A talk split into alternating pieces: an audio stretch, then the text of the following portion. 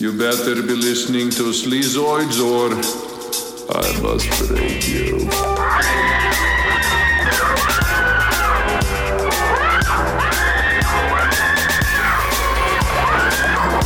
Girls fleeing in terror from things beyond description.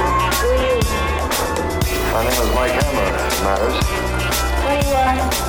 He was out to get men who tortured women and killed with the ferocity of wild beasts.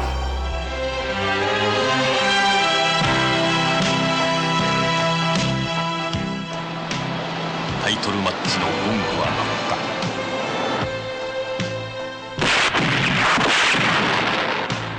負け続ける刑事に訪れた一度だけのチャンス。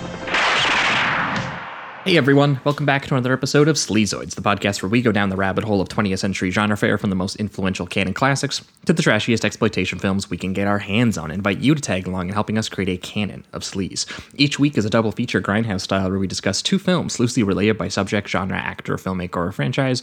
And at the end of each episode, along with our honorary Sleazoid, which you can become by subscribing on Patreon, next week, you lovely people over at the Patreon have given us a couple more bangers to talk about. So I'm sure this will be a extravaganza, as it always is over here. So join the sleaze.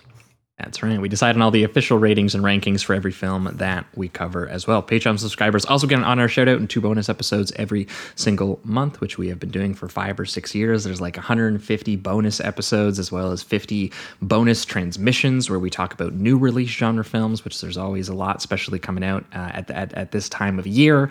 Uh, so if you haven't made the jump yet, patreon.com slash Sleazoids podcast for anyone uh, interested. And speaking of which, we are going to give all of the new patrons their shout outs here we had going in order where did i lose it? There we go. We had uh, josiah uh, harsey sign up for an entire year uh, of the show in in advance because you can do that and get a little bit of a discounted monthly rate if you do for anyone interested.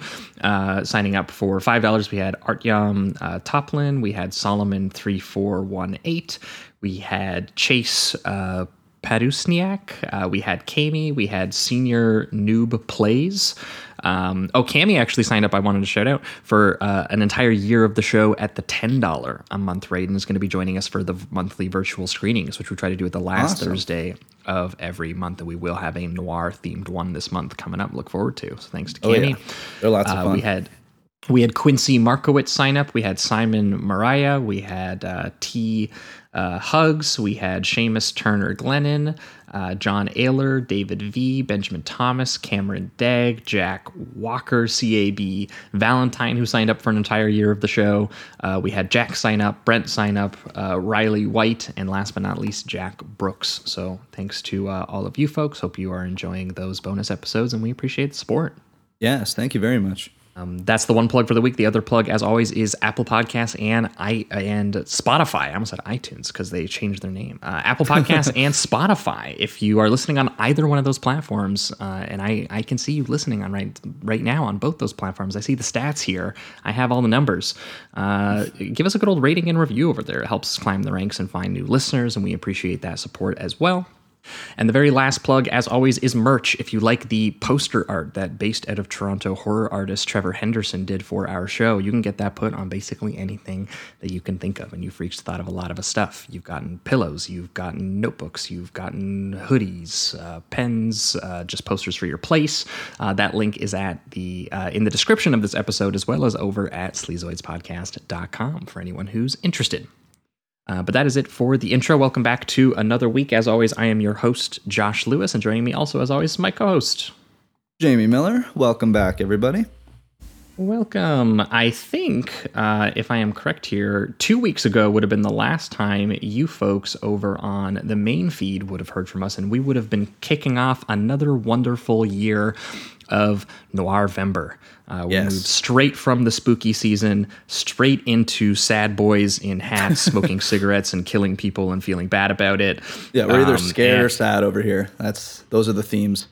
That's right. And so we we kicked off Noirvember two weeks ago with a friend of the pod, Hessa Denny of the Seeking Derangements and Movie Mindset podcast, uh, with a double feature of two very underseen 1950s kind of like Turner classic movie programmers that she uh, discovered um, watching that channel and was kind of surprised by. We talked about Cy Endfield's very bleak post war, kind of like mob violence, blacklist era social message picture, The Sound of Fury, uh, which is a very sort of like desperate, on the run sort of family man finds his way into crime movie.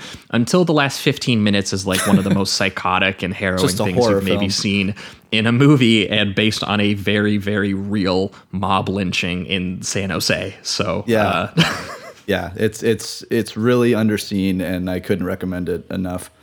Yep. So and and and then uh, has paired that with Pat Jackson's very strange and very pulpy, uh, basically child endangerment B thriller, a kind of movie we actually have talked about a couple times on this show. If you think something like Shadow of a Doubt or something like The Window, you know, kids witnessing murders or you know being aware of the evil world of adults. Uh, we talked about a movie called Shadow on the Wall uh, which was uh, a very very strange one and was mostly about Ann Sothern like trying to Looney Tune style kill a child without the child knowing. It was very strange, but a, but a good time to talk about.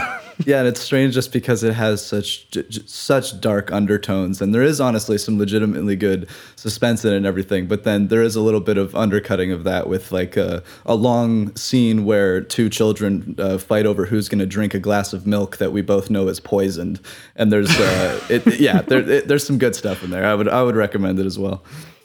yeah, so you haven't heard that episode. That was two weeks ago over on the main feed with Hessa. That was a fun way to kick off the season. Uh, but last week, over on the Patreon exclusively uh, for the patrons, uh, we did a uh, episode that I've been kind of meaning to do for a while, but bumped up in relation to the new David Fincher movie that recently dropped on Netflix called The Killer, because Yeah. it is very much about a uh, you know a, a, a very sort of uh, compact, very you know sort of focused movie on an on an offbeat, very strange hitman. And there were some you know uh, sort of like late period noirs that were very much in a similar vein that I thought about while watching it. That I was like, we got to do that episode. So we talked about some kind of like existential hitman B noir procedurals. Essentially, we did Irving Lerner's um, more sort of like detached and relaxed, almost like documentary approach to a transactional killer um, in, in his film Murder by Contract uh, from 1958. And then we paired it with Allen Baron's uh, more kind of ruthless and dour and, and almost hateful variation on a very similar protagonist in uh, Blast of Silence from 1961. But he also wrote, directed, and starred in that thing and shot it on just like Yeah. a couple thousand dollars essentially. Yeah, it's incredibly impressive. It, it, it honestly looks really, really good for its budget, which I think was like less than two hundred thousand or something like that. So it was, um, yeah, it, it, the- both of those are are fantastic, and I like the the fact that they're a little different in the in that Murder by Contract. He's like completely detached from his emotions, and then with Blast of Silence, he's kind of wrestling with it the entire time, um, and trying his best. Yeah, murder by contract. He's he he's all like you know th- uh, price cutting and throat cutting. Same thing, baby. I look at it on the same wavelength. And then with Allen Baron's, it's more like you know he's actually trying to repress his humanity to be able to, to Yeah. kind of do the job that he does, but he's failing to do so. yeah, both great looks at it. So um, yeah, highly Yeah, recommend so those you, two. so if you're interested in that episode, that was uh, last week uh, over on the Patreon feed. Again, patreon.com slash Sleazoids podcast for anyone interested. But uh, moving on to this week, we have a very special returning guest who uh, actually uh, kind of skipped a year. We, you know, we, we it's, it's been two years since since we've had them on, um, but uh, it's also been two years since we locked this episode in because they actually locked this episode and the picks for it while we were recording the last episode. That's how long this has been kind of sitting That's in our awesome. back pocket waiting to pull this one out. Um, but that guest is uh, Casey, uh, aka Minovsky article for anyone who follows them on Twitter. Casey, how you doing? Uh, I'm doing well. Uh, Twitter is not, so I don't know how much longer I can call myself Twitter user Minovsky article. Maybe That's uh, true. I mean, I'm probably already not supposed to be calling that, right? Yeah, but I just, yeah. I, the- uh, like the movies we're going to talk about, it's kind of dying of some sort of ambient radiation. But uh, yeah. uh, so so if and when we do another one of these, uh, I'll probably have to find something else to refer to myself by. Uh, But for now, yeah, it's it's good to be here. And yes, we we locked this in two years almost to the day.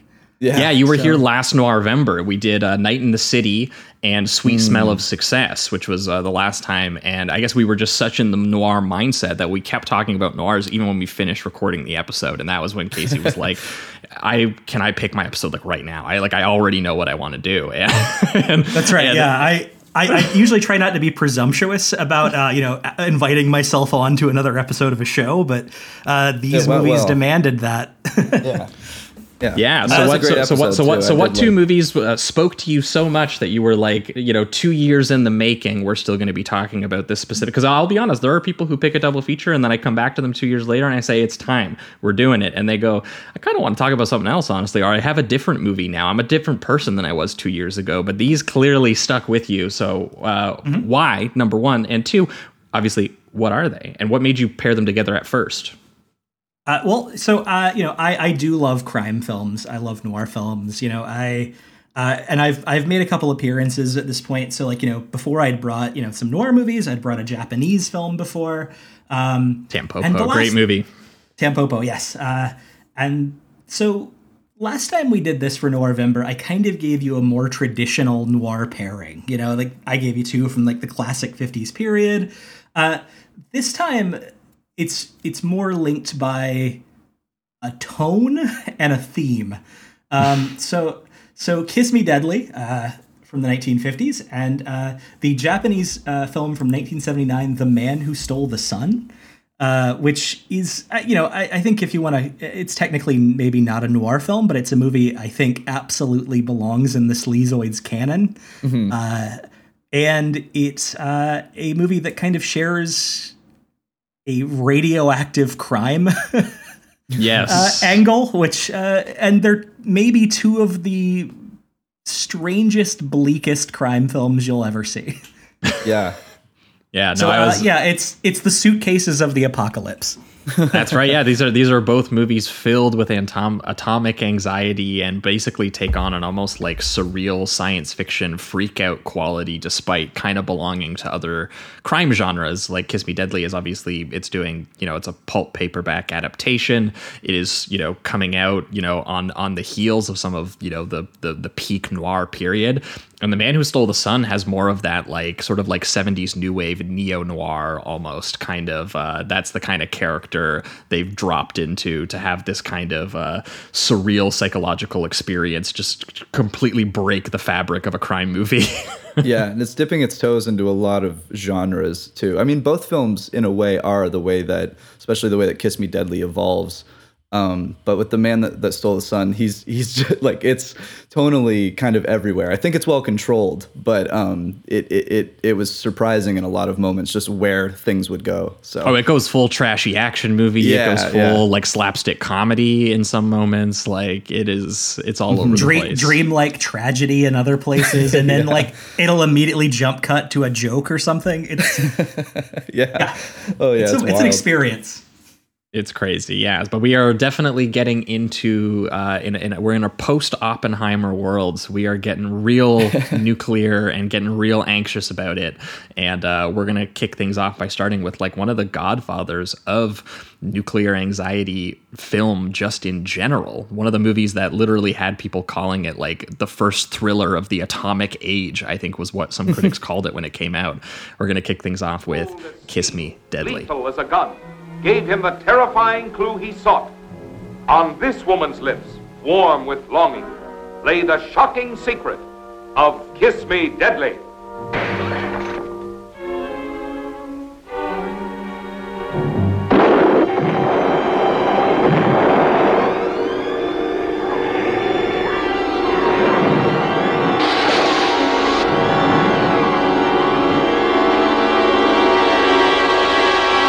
Right, we are talking about Kiss Me Deadly, the 1955 American film noir written, directed, and produced by Robert Aldrich, co written by AI. Uh, I actually didn't look up how to pronounce this. Beza, Bezarides? Bezarides? Biz- Bizarrides.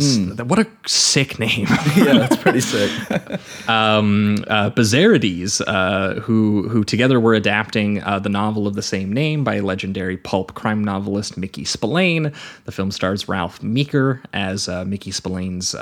Probably most famous character, the brutish private investigator Mike Hammer. It also co-stars Albert Dekker, Paul Stewart, and Marian Carr. And yeah, actually, speaking of how much they advertise this as like a Mickey Spillane thing, Mickey Spillane's latest H bomb: "White hot Yeah. thrills, blood red, b- blood red kisses." This is like the tagline on the poster.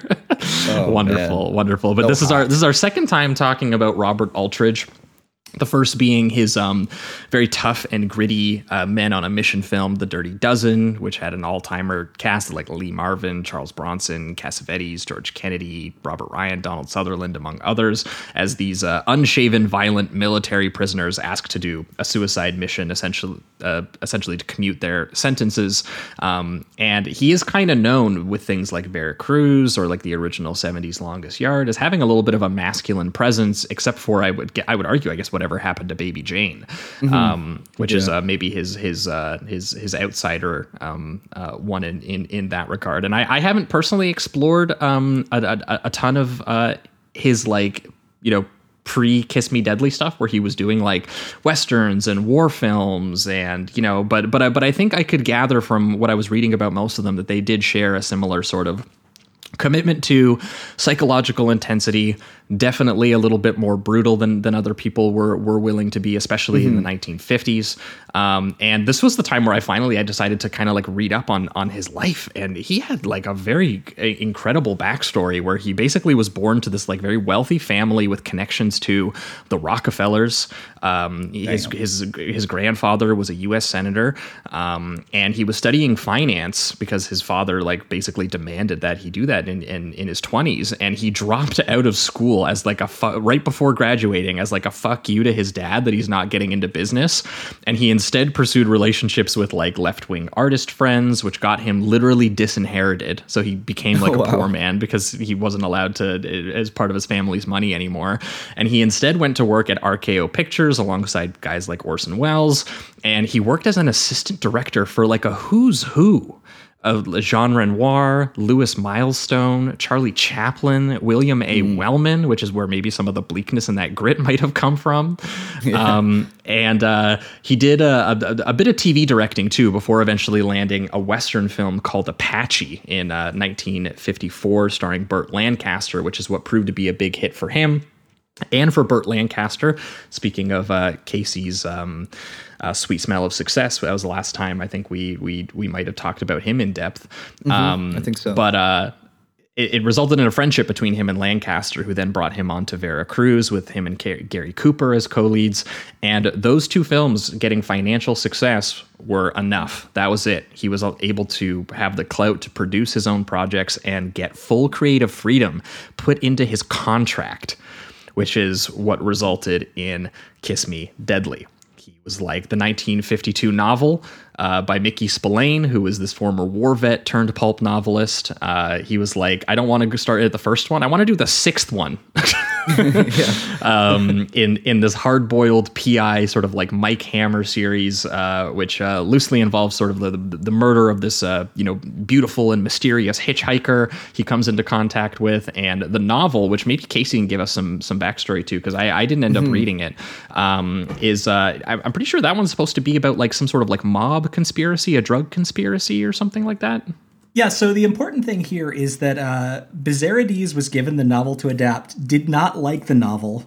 Uh, Yes. so so he took a lot of the names and sort of a loose flow from it. Uh, His quote, then- did you read his quote? His quote is so funny, where he was like, I wrote it fast because I had contempt for it. It was automatic writing. Things were in the air at the time, and I just decided to put them in. And that was what resulted in him being like, it's not New York anymore, it's Los Angeles, or like, you know, there's no more voiceover. There, you know, all these various things. And apparently Spillane fucking hated his guts. I was just gonna say that. yeah.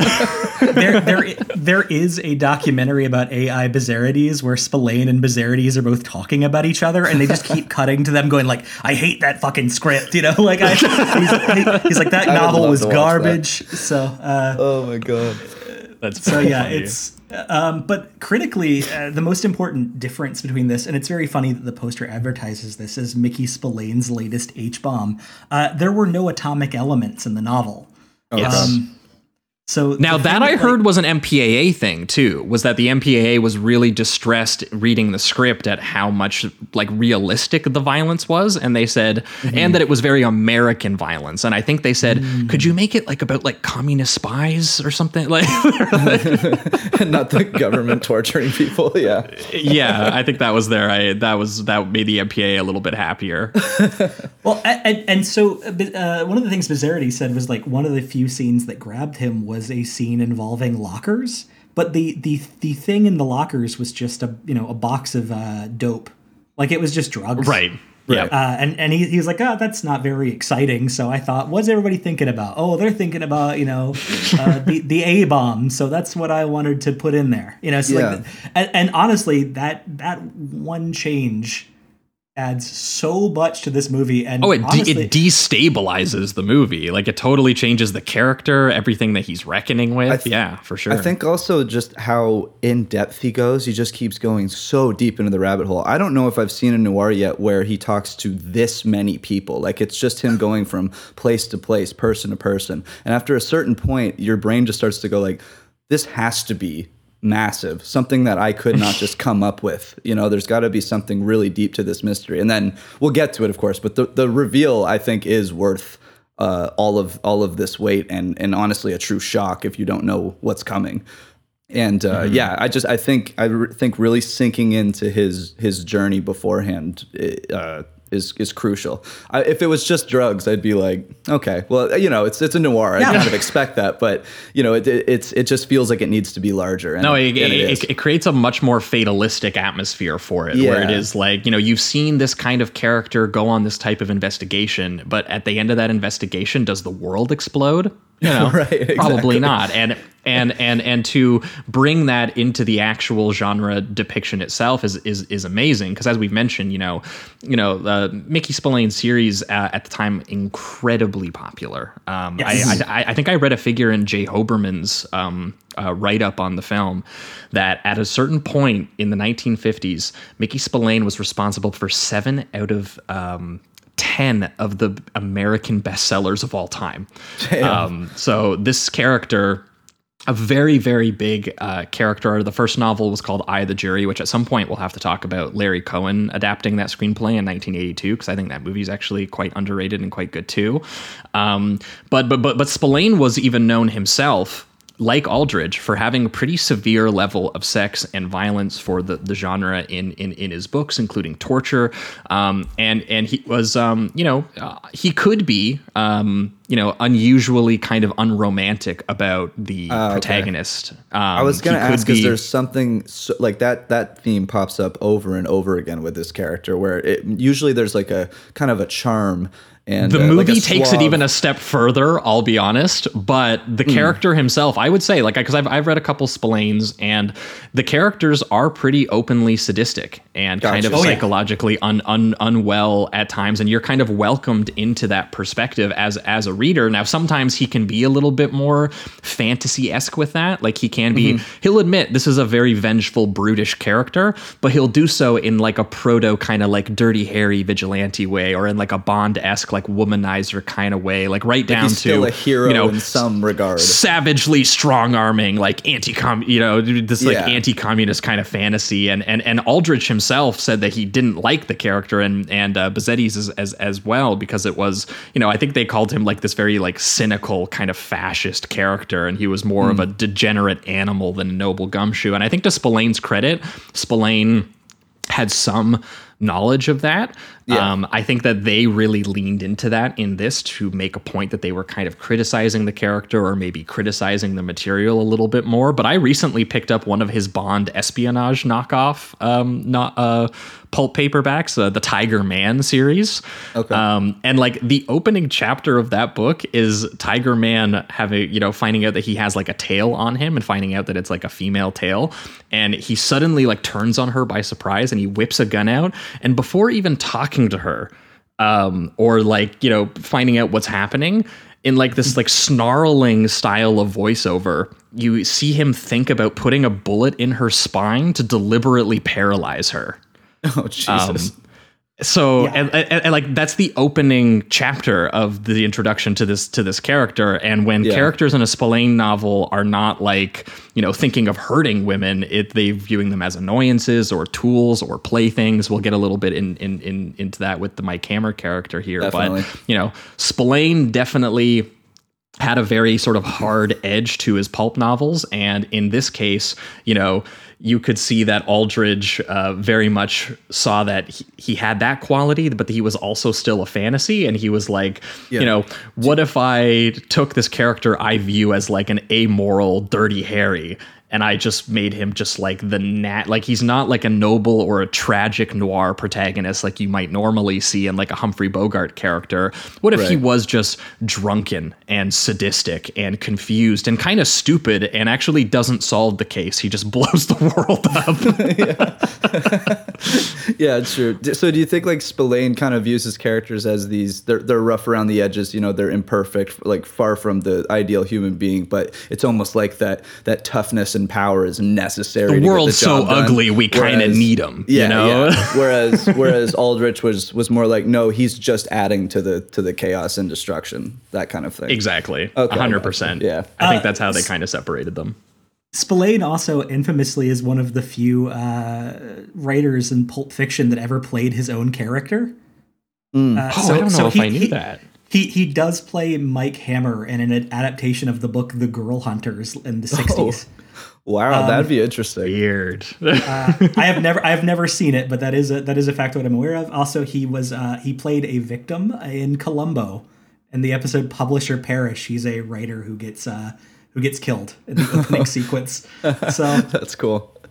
Uh, but yeah, uh, the main the main thing, uh, well, and honestly, this even this feels outdated at this point. But like the main thing Spillane's remembered for now is this movie, which he didn't care for Like, the script of, yeah. and and uh, for uh, being a huge influence on the comic book artist Frank Miller, which you can really really tell with uh, Sin City. Yeah. yes. Sin Yeah, City totally. is a huge Spillane tribute. Yeah, yeah, but this is yeah, this is for for me. Um, I you know people who have maybe been following me for a while. I got to do the Sight and Sound uh, nominate ten favorite movies of all time, and I put this movie on my list on there because I ne- I wanted a noir, I needed a noir, and part of my reasoning was that this is one of my you know all time favorite movies.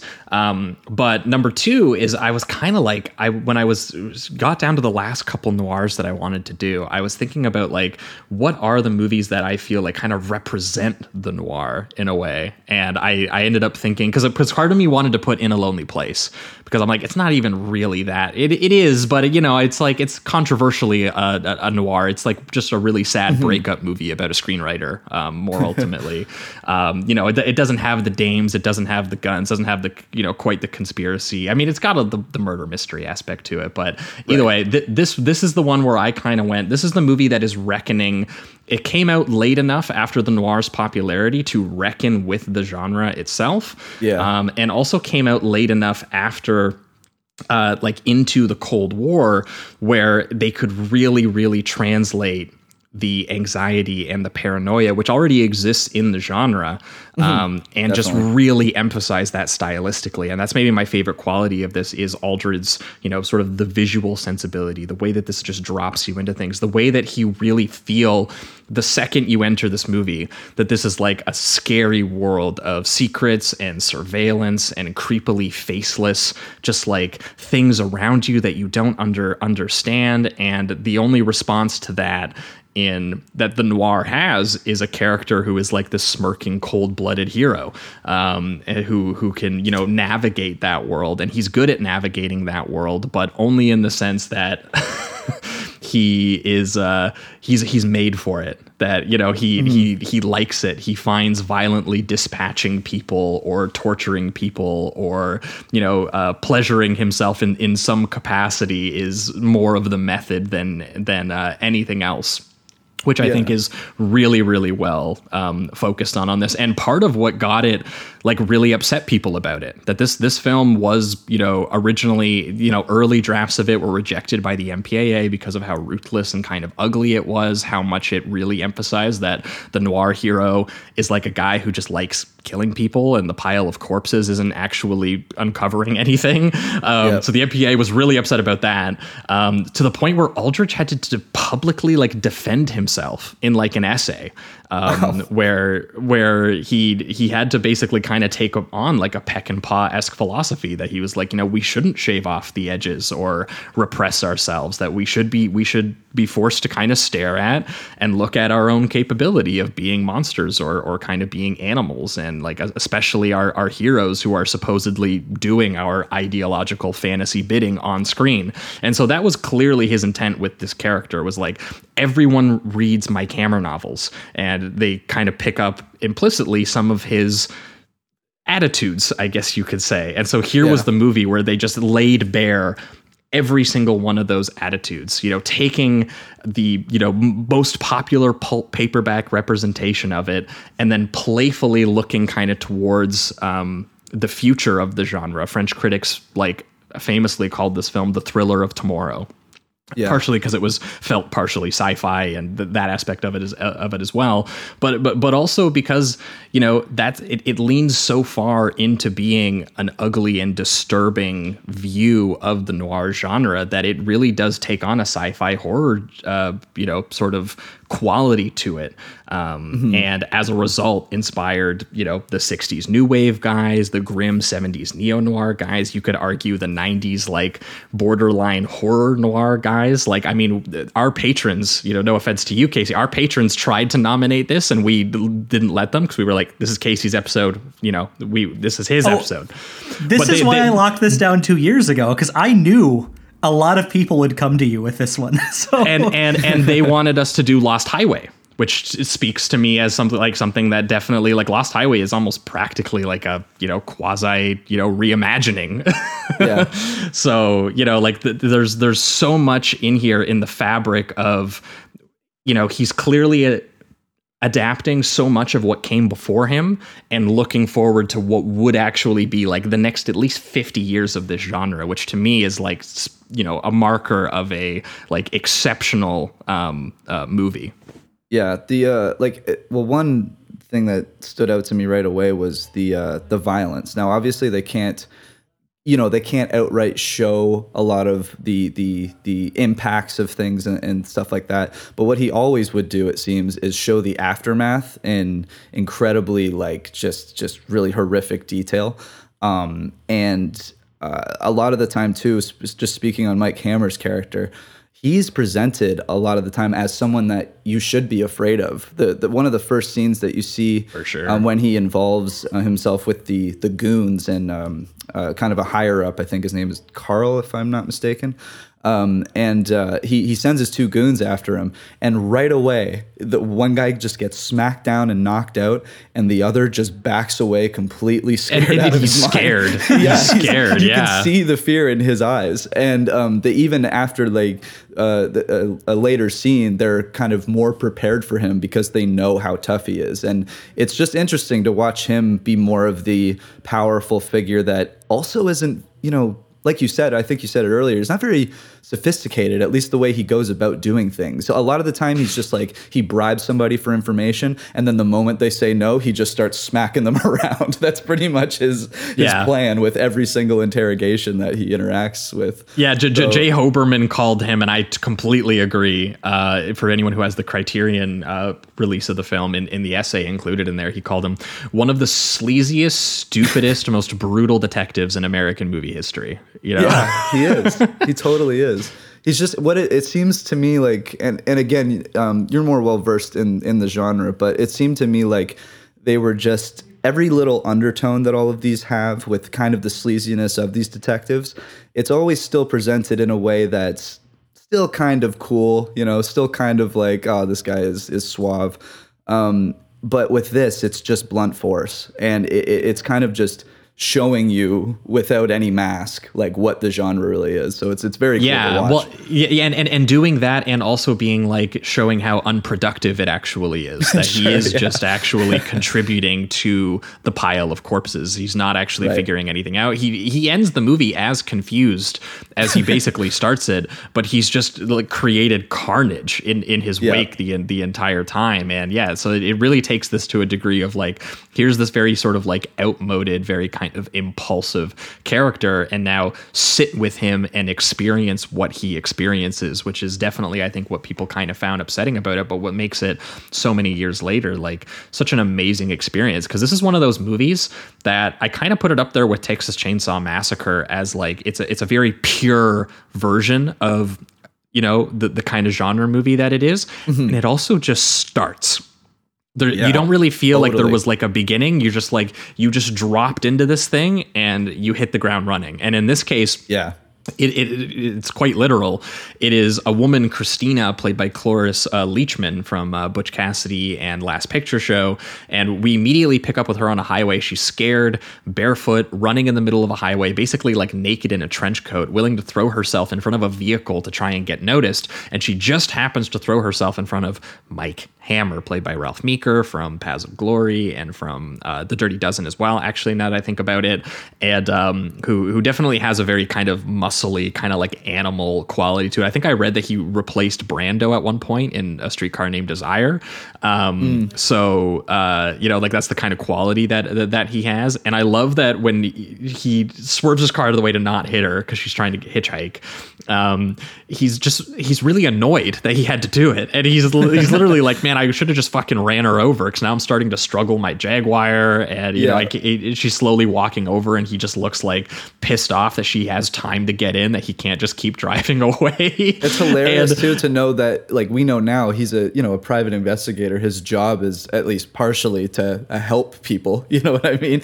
And in the Although in, in, in this case, somebody- what they do in the writing is they make him not even a PI. They make him a what do they? Well, he, He's he, like a he- he's still sort of a- without a gun license and and things like that, right? well, Like, and, he- and they also make him an badge taken away. investigator of um, Divorce like, cases. like a divorce cases. That's what it is, Oh right? yeah, So and, he, he- and he- not he- only that, he sets them up so that they Yeah. get like more mad at each other, so the case gets worse and there's more money. Yeah, to it's be literally made, and- just a yeah. seduction entrapment like routine. like it's not a, he's not actually like a cool Right. like I'm I'm solving mysteries and helping people at all. He's actually just like ruining marriages and getting paid for it essentially scam deliberately. artist, basically. Yeah. yeah. yeah, his his assistant Velda, uh, who we'll meet later, she's her. Yeah, her whole game is just that she'll call people up and uh, just kind of give them the sexy phone voice and seduce them over time, and then yeah, he just collects.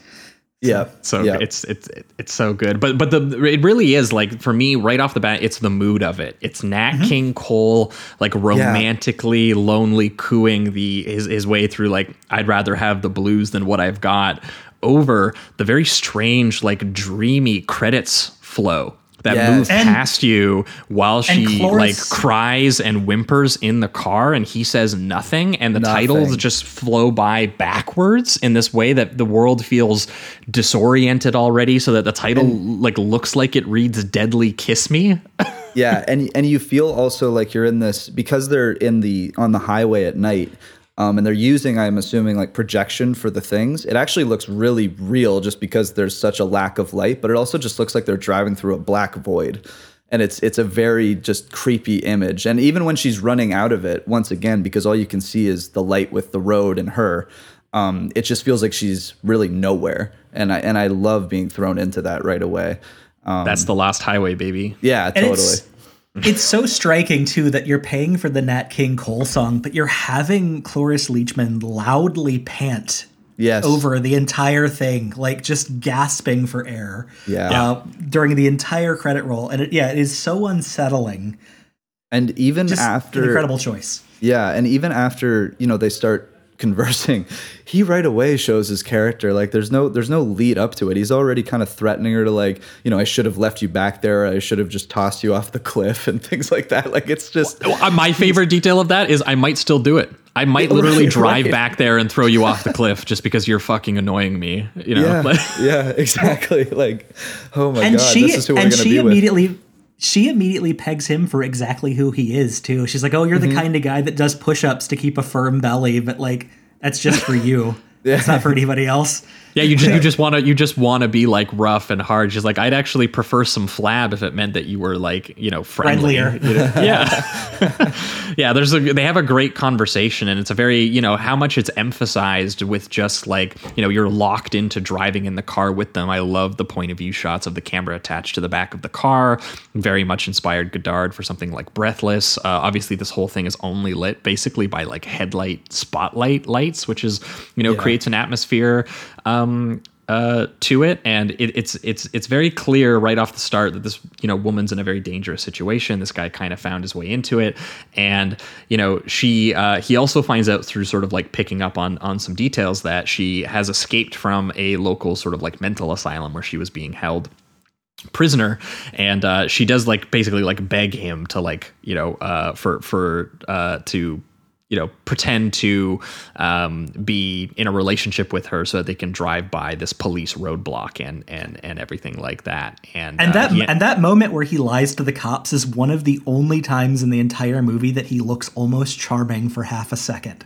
yes when he's pretending because he's used to for his divorce job yeah, yeah.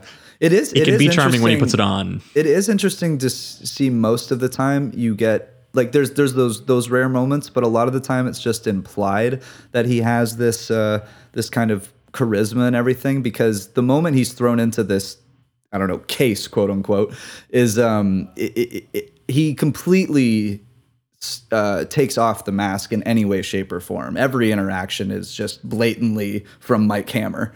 Um, yeah and uh, I found that interesting that they don't even really bother a lot of the time anyway doing like a back and forth depending on who he's talking to. He really is just charmless throughout a lot of the time. No, he he totally. I mean, like the character namesake, like he he he hammers his way through this movie. The, Absolutely. every interaction he get to. I mean, she pegs him immediately. She's like, "You're the person who never gives in a relationship; you only take." Um, And that's definitely you know the the kind of attitude that he has. But but she does say something um, to him, which is that you know she just wants a ride to the bus stop. Just get me the bus stop. That's all that matters.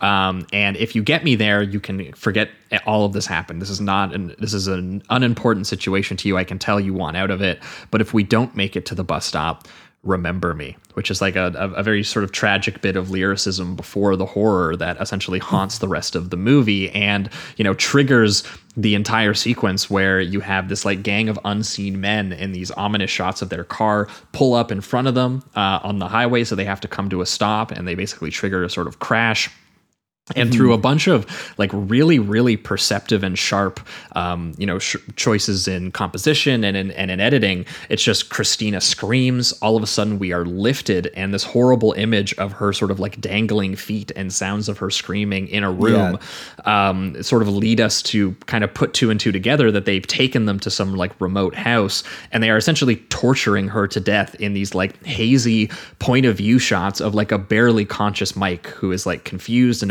overwhelmed and been knocked unconscious and he's not sure exactly what's happening. He's not able to see who is doing this or and it's just it, tonally it's fucking crazy that you were just in this like, you know, this sudden hitchhiking scenario. You see like what would maybe be the start of like a noir meet cute kind of thing, I guess. Right. And then bam, she's tortured to death. He's thrown in a car with her, and they are both their cars like thrown down a cliff to kill them both by just anonymous people in the first like Yeah. five minutes of the movie.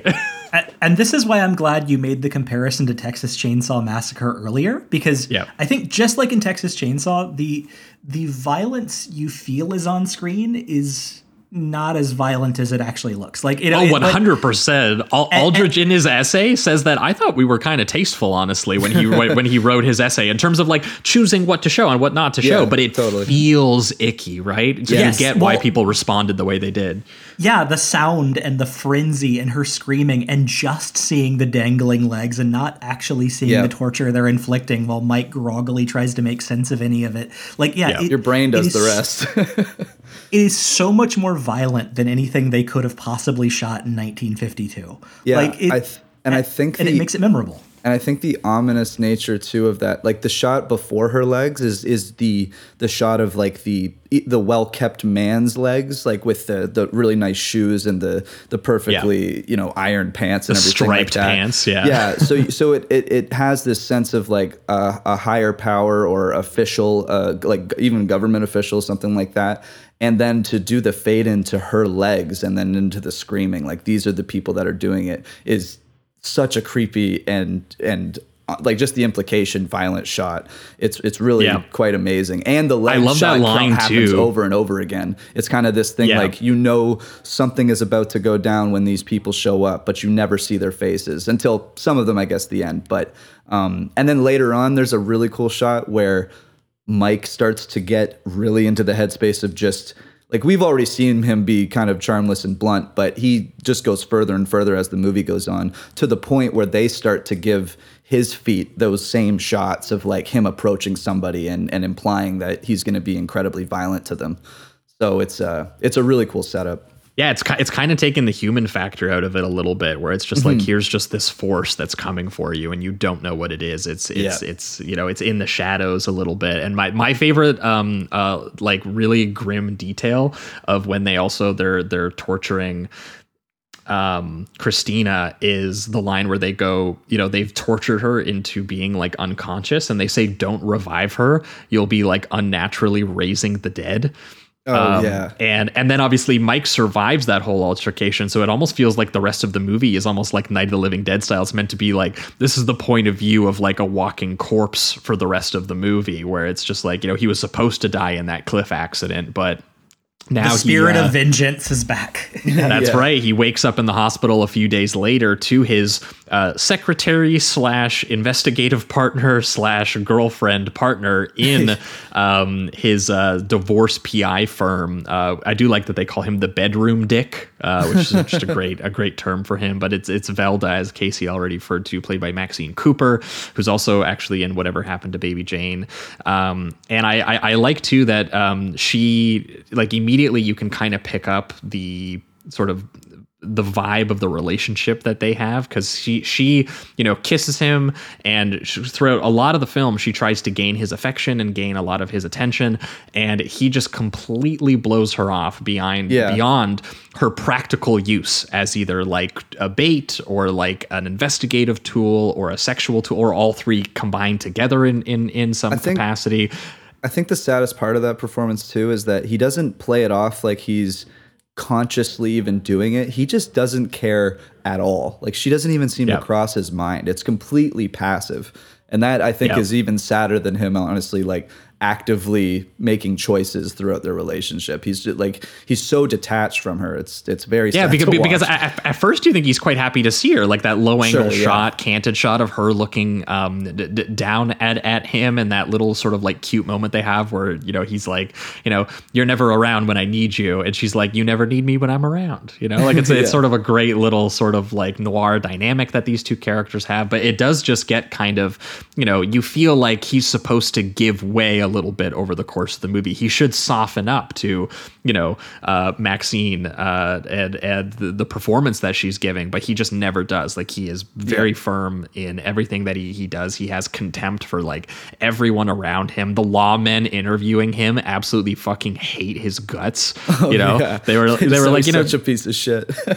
yeah, they literally explain his racket to him to his face. They're like, so yeah, so you seduce together, you two like seduce and then bleed husbands and wives for money. Um, Yeah, it does and, feel and, like and at one the point they're first like, open up a window. We got a real stinker in here. This guy's a fucking, you know, he smells. He's filthy. yeah, and it does feel like the first time he's ever had to have someone just bring the mirror up to his face and be like, "This is you. Like this is what you do for a living."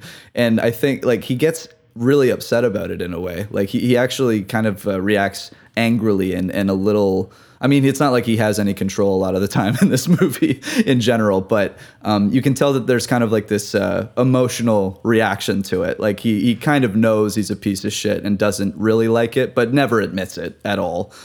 Well, and, and and also like the idea that the lawmen get to you know pretend that they're better than him because they're investigating something serious like the murder of a Sure. woman, and he's like, I could do that. Yeah. So that that literally is what basically triggers him being like, well, I'm, I'm gonna competition, I'm, yeah. I'm not gonna give you any information about the dead girl, but she must have been involved in something big. So I'm gonna you know I'm gonna get that that payday. I'm gonna s- satisfy this sort of curious side of myself. Even he says that even to his police officer friend Pat uh, Murphy in the film, played by Wesley Addy from uh, Network and from Seconds, Mm-hmm. and uh, he and who, who warns him. He's like, you know, if you take the law into your own hands, you might as well be living in a jungle. And Mm-hmm. as a result, too, he's he's upset that Mike wants to do this uh, on his lonesome. So that's when, as Jamie mentioned, the uh, he gets his PI license revoked. He gets his gun permit uh, take taken away and uh, yeah, he, he he's literally trying to turn him into you know they're they're trying to emasculate him or take away these things that make him powerful. And he's like, I don't fucking give a shit. He's like, I could just use my fists.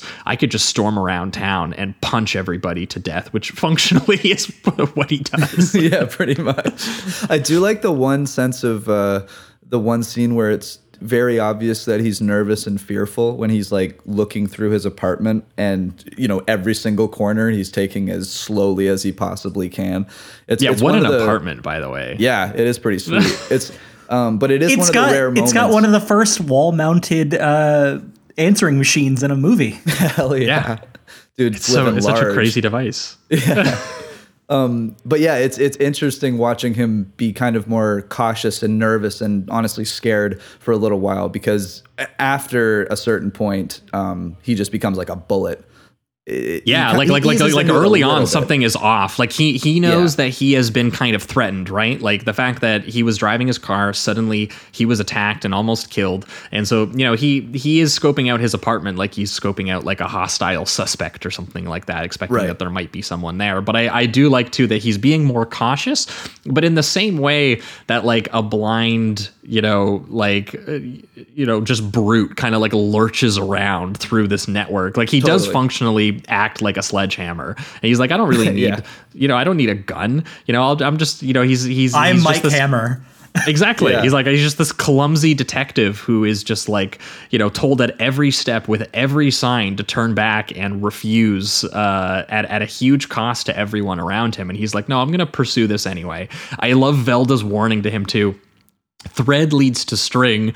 Uh, uh, uh, string leads to a rope that you'll hang from the neck by. Yeah. which and, and Really she's like good. to- she she she totally right. Like she you know she delivers that in a scene where she's like sweaty and dancing around her room with all this sexual energy, but she's being like, dude, you're gonna fucking like there is no there's no upside to this. Like, well, why are you just deciding that you are going to you know investigate what this obviously this massive and dangerous thing? And the camera does actually start to like move and kind of crane around like he's you know being followed or watched on like every dark street filled with shadows and kind of footsteps like that scene where he's suddenly attacked by that uh, like unknown assailant with a knife um, great detail mike hammer uh, i was writing notes down buy a thing of popcorn on the street if there's a midnight guy selling popcorn buy from him you can throw it in the dude's face which will disarm his knife and then you can just bash his head against a brick wall and viciously punch him down multiple flights of stairs almost like the staircase from the exorcist Yeah. um, we also these are that these are Mike Hammer weapons. method. Yeah, yeah, yeah.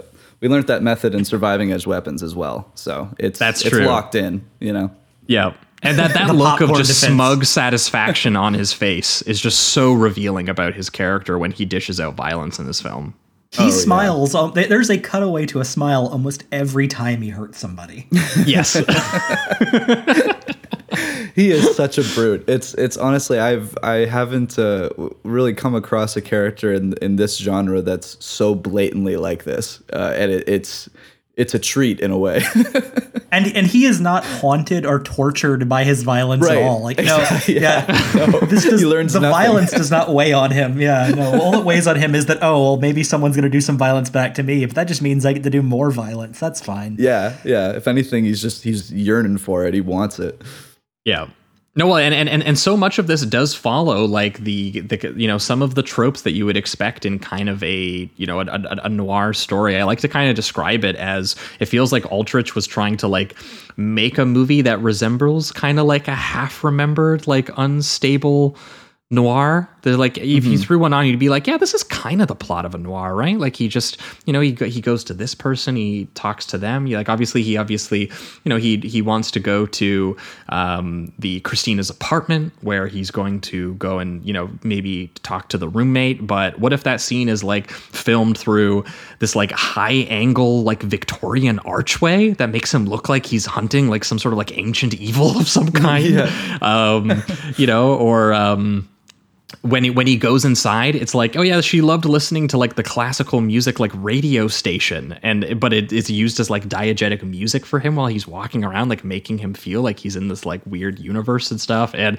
yeah, Yeah. there's just there's there's so much um, to this that is you know meant to be familiar, but also like just completely haunting in a way that you haven't seen before in terms of atmosphere and just like pure ominous you know decision making with the camera and with the soundscape. Mm-hmm. Mike Mike Hammer is he's like a shark, you know. He's he's moving through all of the noir expected noir motions, but like that you you never get the sense that he has any interiority. He doesn't seem to have any like reflection on anything. No. It's just he he is just moving through the expected things. It's it's like if someone made like a you know like an 80s style action movie but like you were deliberately not meant to cheer for the guy in any way it's, it's a very unusual tone but it works perfectly Yeah. It does. It, it- it feels like the nightmarish uh, merry-go-round that Christina's roommate describes that uh, that Christina was on. She was like, "Yeah, she just, you know, she just she got going and it, it just wouldn't stop." that was it. What's that was the end of the story. What's interesting too is like this is when he starts to go from you know place to place and interrogate people, and and anytime he interacts with a woman, um, at least initially, it, it it almost appears like just every single woman is unbelievably attracted to this just just blunt, unsophisticated man, um, and then as these things get you know as more context is revealed to you you you start to see that all of those women are either in like like it's either deceptive themselves because they have other motivations um, it's uh, it's it's due to the kind of their circumstance because one of them when he arrives at like a, a mansion with the the guy with the goons Carl I believe that we were talking about earlier yes, um, Mr. she- she Gangster just in a like- cost, in a Lacoste polo, which I think is a great detail. he Yeah. meets a woman named friday because she was born on a friday yeah There's so many hilarious details like that in this. and instantly she's like hitting on him and kissing on him and he's just like okay sweet let's go um, which also is you know very scummy just given the context that we see him with with velda. Um, but then even with that woman it's revealed that you know it's just given it's it's only happening because of her circumstance. She is completely detached from from carl and this kind of weird like twin girlfriend thing that he's got going on um, and uh, and the only one that truly cares about him is Velda, and she just, you know, she just gets passed on to the side by him all the time. So I found that interesting. Like he almost sees himself as this ladies' man, but the the only people that really interact with him or give him attention besides Velda are just really deceptive about it. Just the just as deceptive as he is.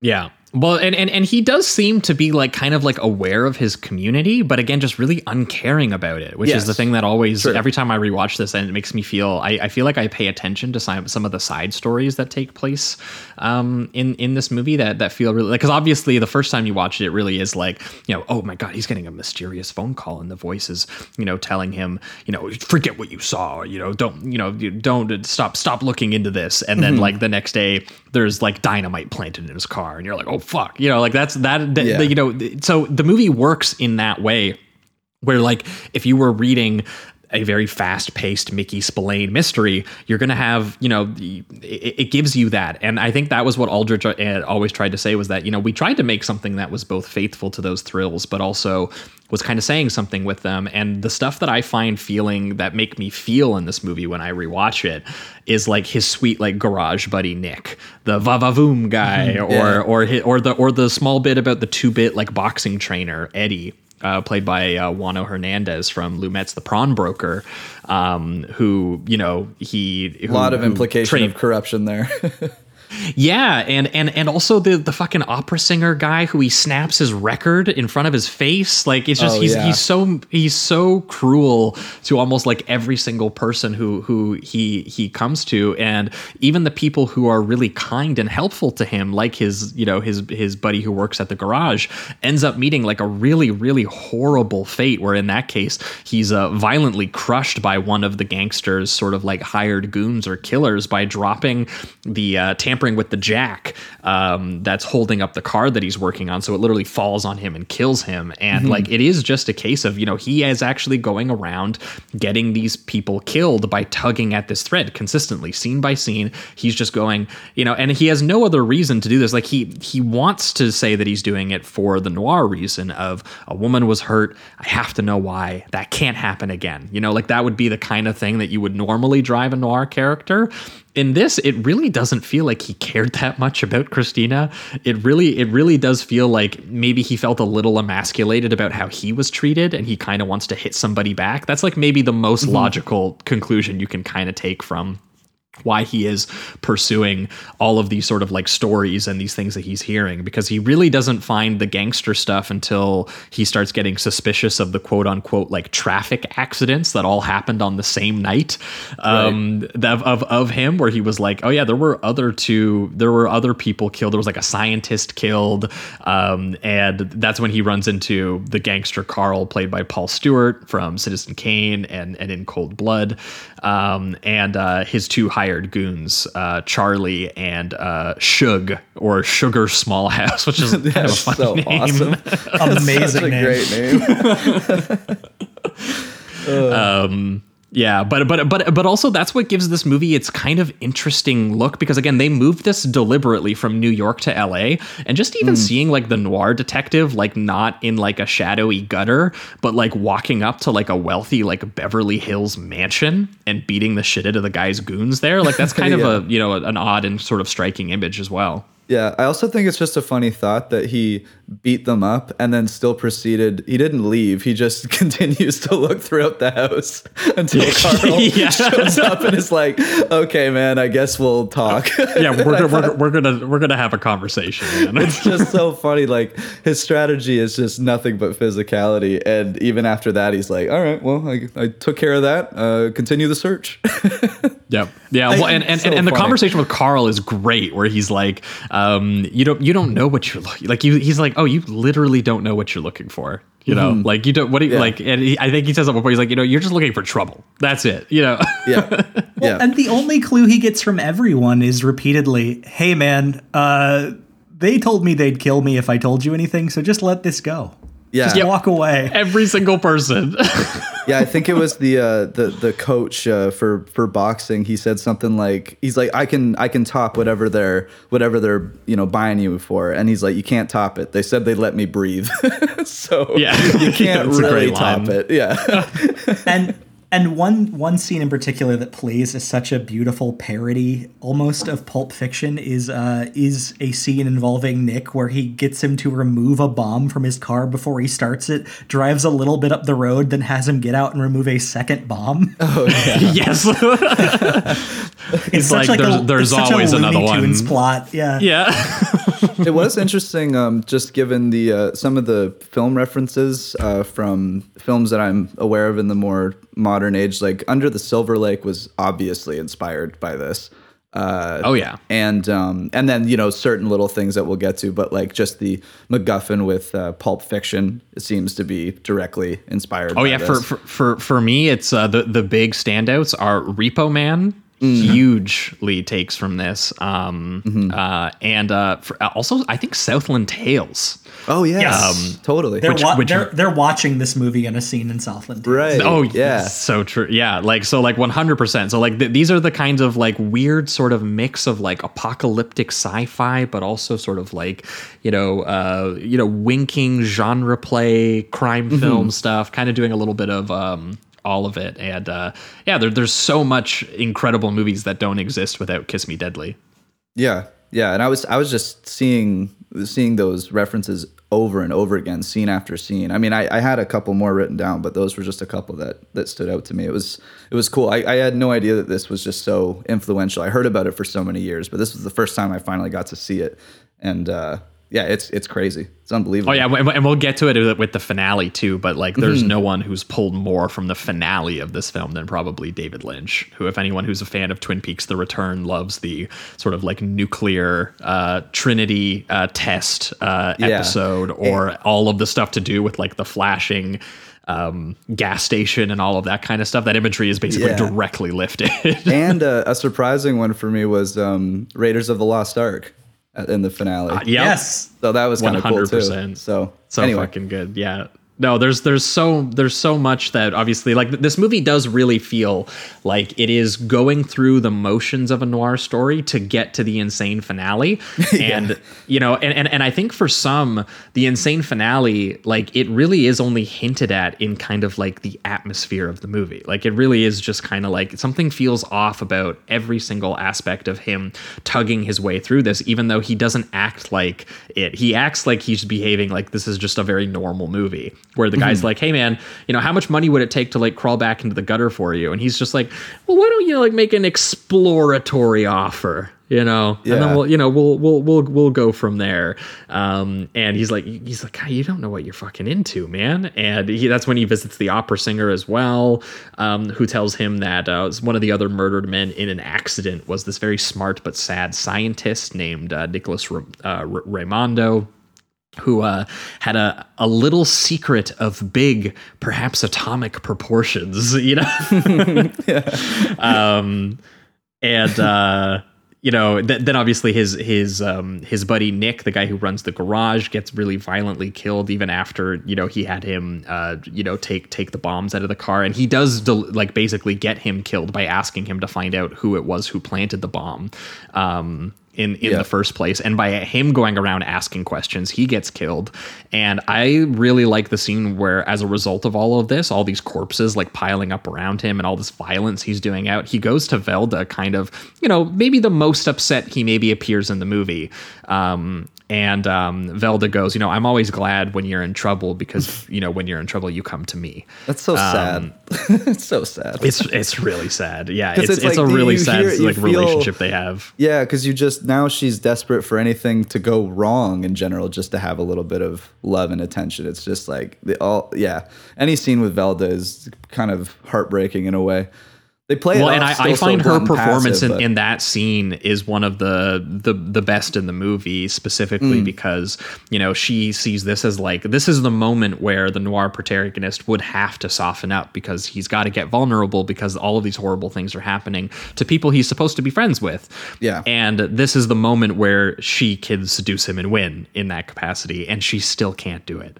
Yeah. he's still like you know he has no interest in her until she literally starts being like what if i you know what if i gave you another thread to pull at? What if i heard about this like artist who's connected to a potential scientist? And what if i threw myself at them sexually so i could get more details for you? You know would that like Yeah. be of, of value to you? And um I think it's a, I can't remember her exact line, but it has to do with like, you know, uh, is the great valuable like what's it like worth it for it, all? yeah. Is yeah, the great what's it like? Is it like worth all of these all of these lives? And is or are you just operating as well? Now you get to avenge your friend, so it's a really great excuse to do what you wanted to do anyway, which is Is it just worth satisfy. my life? Yes, yeah it's interesting. she she basically she explicitly calls him out. She's like, you know, you literally want to satisfy your own curiosity and your own love for violent thrills, and Mm-hmm. you have no interest in anyone else around you. So I don't even know why you're pretending to be like heroic or sweet in the you know and Yeah. avenge your friend. It's not what you're doing. It's you never been what you're doing. going. Yeah, yeah, Yeah. exactly. And uh, there's something interesting about her character too, because I obviously have a lot of uh, sympathy for her character, but then as you get more into the relationship she has with with Mike, it, it, it starts to become a little bit more clear that she also doesn't care about a lot of these people either. And she's really after just what she thinks is this love and and and you know good relationship I suppose with with Mike. And um so there's a little bit of like she's she's also kind of rough around the edges, just given what her motivations are, what she's seen from from Hammer at this point, and she's still Yeah. kind of pursuing it, interested. And again, she's very passive in these scenes when he's mentioning like who has died, what the consequences have been. She he- she's kind of just like, okay, that's fine, but like, what are we? Are we together? Are we happy? And um, Yep. once again, there's a little, there's still sympathy for her character there, but there's also a lot of questionable motivation.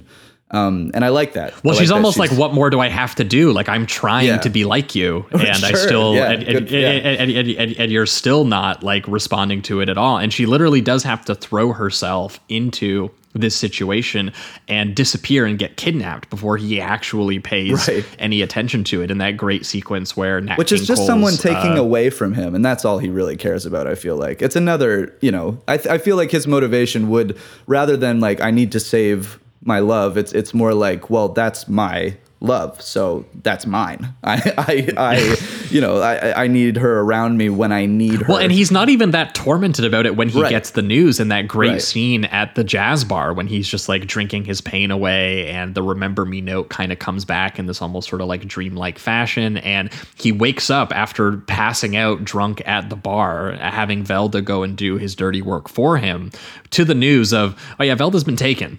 Mm-hmm. And uh and, and then he's like he just like drunkenly he's like okay he just like drunkenly like stumbles out of the bar and into his car he's Yeah. like he's like i guess i'll you know look into this and i'll get some more details and you know that's i think that's when charlie and shug come back and they corner him in his office and you know Yeah. beat him and literally drag him to the la beach house where the you know most of the finale will um I take place I love the shot of them brawling in the sea in their suits. Yes. I was gonna say it's so it's so chaotic and messy. It's like th- three guys that have barely know what the fuck they're doing, but they're just. I also love that line for a couple him. for a couple of cannons. You guys sure are polite. And the guy's like, you know, we're on this earth for a brief span. Might as well be, man. Even if we're gonna kill you, beat the shit out of you, you know, might as well be like, you know, don't trip over your shoes, dude. You know. yeah, yeah. Oh my god. I, yeah, I really love uh, any honestly any moment that he interacts with the goons. It's only a few scenes, but they're really good. Very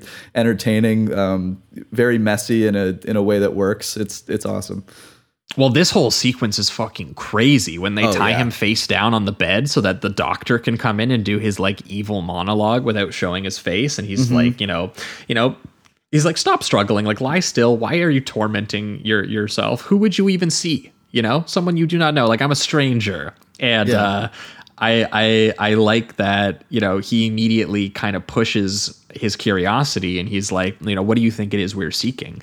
You know, diamonds, rubies, gold, you know, maybe narcotics, you know, how civilized this earth, this earth used to be. But as the world becomes more primitive, its treasures become more fabulous.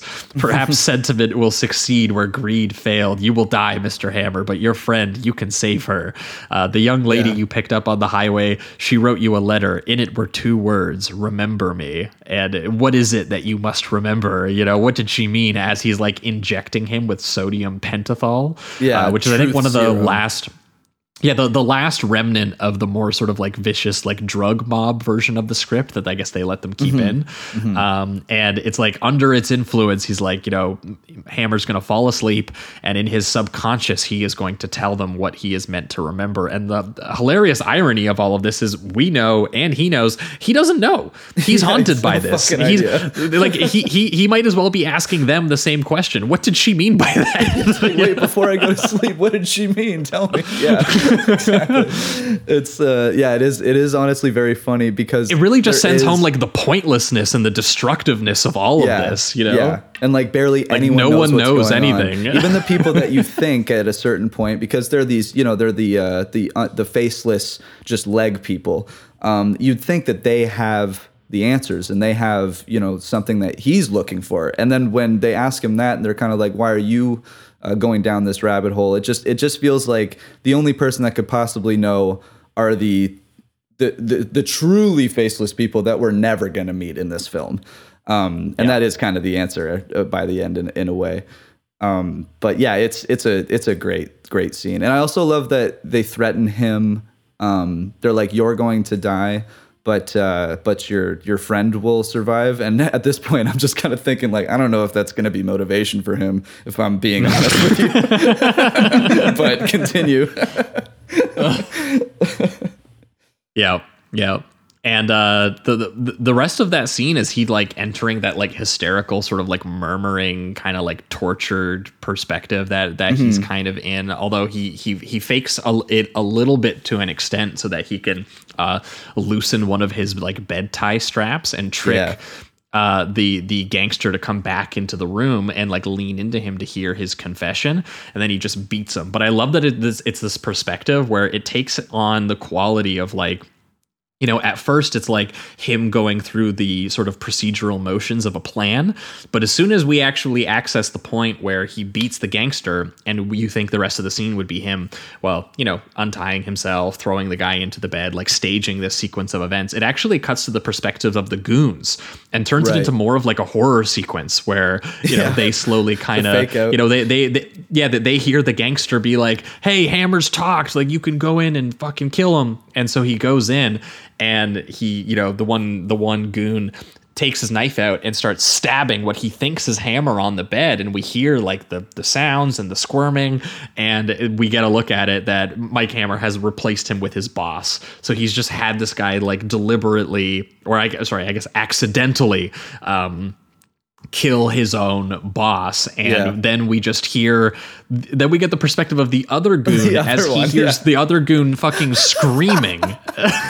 And he comes into the room and there's just corpses all over the room. It's like it's it is it's like a little mini horror sequence in the middle of the movie. Yeah it's it's it's awesome. I just love that he chose to direct it that way because you easily could have done the more and that what's what's interesting is if you did do that it would have at least given you that um that kind of thought that he has a little bit of sophistication and he, and he's thinking these things out and although it's all there like he had to have set that up and do those things not showing you that just and no he and doesn't give you the blunt procedural satisfaction Right, he just gives you the horrible aftermath of, Yeah. of it all So you're you just know? you're just all you see again is the blunt force, and it, it's it's such a good choice, and it's clearly deliberate, and I and I loved it. I, it does make him look like almost like a serial killer, or a, like a Michael Myers or something every once in a while. yeah well i mean especially when he does that thing where he he deduces that uh like what he's supposed to remember is the poem that the that uh that oh my God. Christina recites to him and he goes into her corpse at the morgue where she Hold has hold you know, supposedly swallowed whatever she stole The funniest thing about that to me is that Mike cannot be even bothered to read the poetry book himself. He has No. he has another woman that he meets just read it for him out loud. And he's like, "Wait, what was that line?" yeah the, the, the woman who we find out is involved in the conspiracy uh. but pretending to be the roommate whose body washed ashore days earlier which he would know if he was talking to his cop friend right.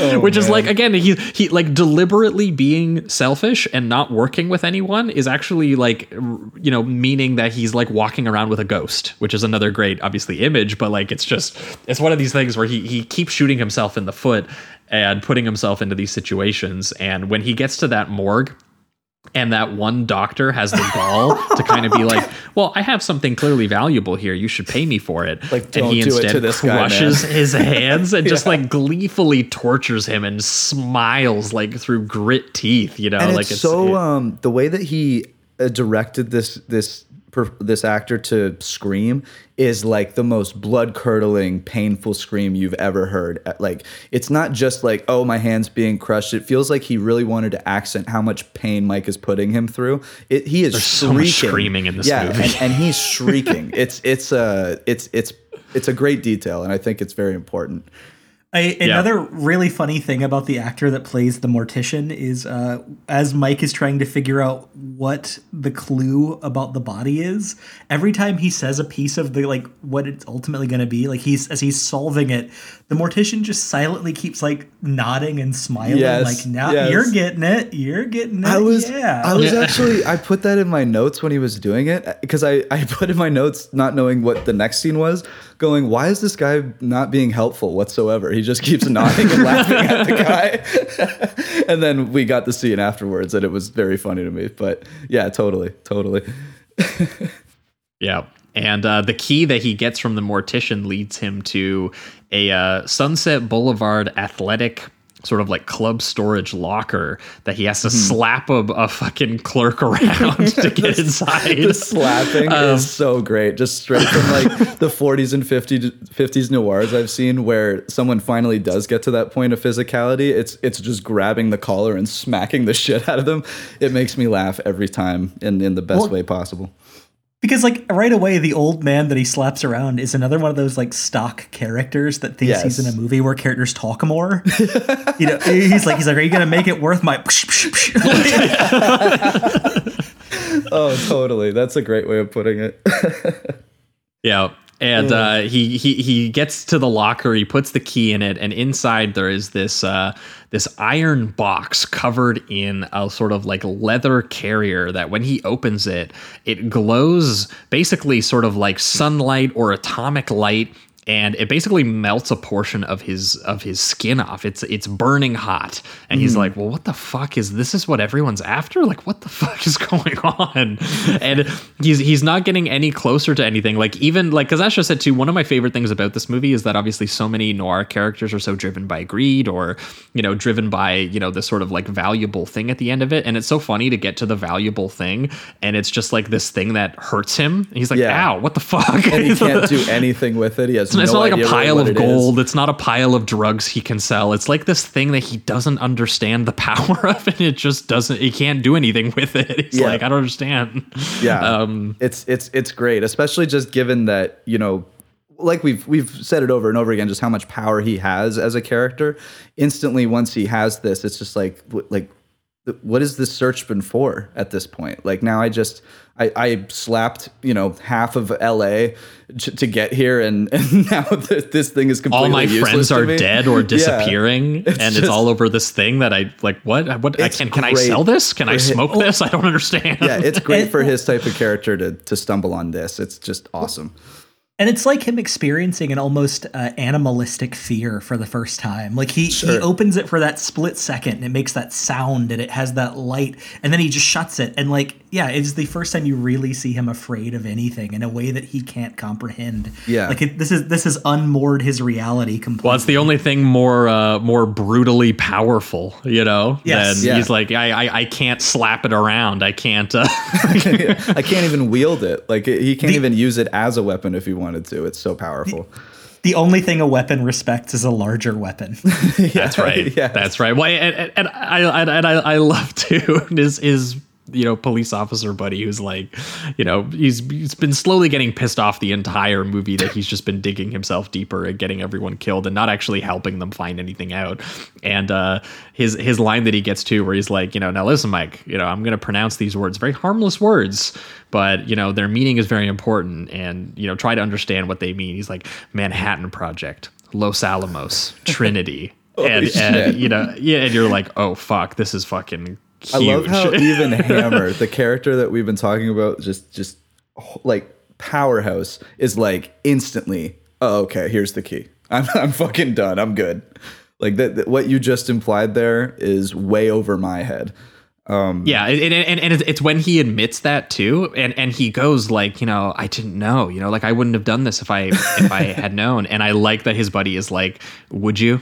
Yeah. Would you have done you any really? of this differently? Like it sounded like you just wanted to slap some people around, and you got your you know chance to do that here. And yeah, he's just totally like like the movie itself throws his instinct back in his face because these are the instincts that a noir protagonist would usually trust and they would actually end up solving the mystery you know getting some people arrested or killed saving some people these are all things that you know normally it's like yeah you being selfish or abusive or overly curious is you know something that uh you know the marker of a good detective in these movies. And in this case it's like no you've just helped unleash an entire wave of destruction which Yes. is you know totally emphasized in the like really in, you know all-timer finale of this film Yeah. Yeah, it, it, led- it always wor- it always works out for a character like this in a Mickey Spillane novel. You just you're brutal, and then everything works out, and you're the good guy. yep yeah, right. And this is this is also um, what leads to him finding out that he's been deceived by the uh, the blonde girl who was p- portraying herself as as Carver because the cop is like, no, we found Carver's body in a river like a week ago, so I don't know who you've Yep. been talking to. So not only did he you know stall all of this, he he hasn't helped. That's that's such a creepy He is- detail too. I like that line. That's like a horror movie line. Oh yeah, a hundred percent. And he was, you know, he had moments of like kind of intimacy with her too, which is just even creepier once you have those scenes again. Um, but but again, he's just he's been dece- he's been deceived. He, not only has he not been helping the case, but it's if he's probably made it worse because whoever this person is um, is probably after what he's been looking for. So He it- led her to it. right, exactly, exactly. So yeah, it's he's just fucked up so hard by this point. Yeah, and, and and and even the mastermind criminals don't even like get anything out of this. Like everyone goes down. Like that's Yeah. what I love so much about this finale is that Totally. you know, like they like it's it's this this doctor character. We finally get to see his face after only seeing his pants and his shoes throughout most of the movie. He's the one who's been interacting with this um woman who's pretending to be the roommate lily carver actual name in the film gabrielle. Um, and they they get this box and she's curious. She's just like you know i got this thing for you but like you know can i can i get a like a piece of that and i love all of these very ominous lines like curiosity killed the cat you know mhm. pandora had a box who let all kinds of evil things out into the world you know like Yeah. or what, what's the other one the head of medusa you know whoever looks at her won't turn to stone but You'll be like Lot's wife. Yeah. I love all Pillar of this salt. I love all this motivation they have to, or I guess specifically in this case, the the um, blonde. What's I'm sorry, what's her real name again? It's Gabrielle. Gabrielle. Yeah, Gabrielle. She actually has no clue what's in this thing whatsoever. There's there multiple times she asks the doctor like, "What's in the box? What's in the box? Give me half."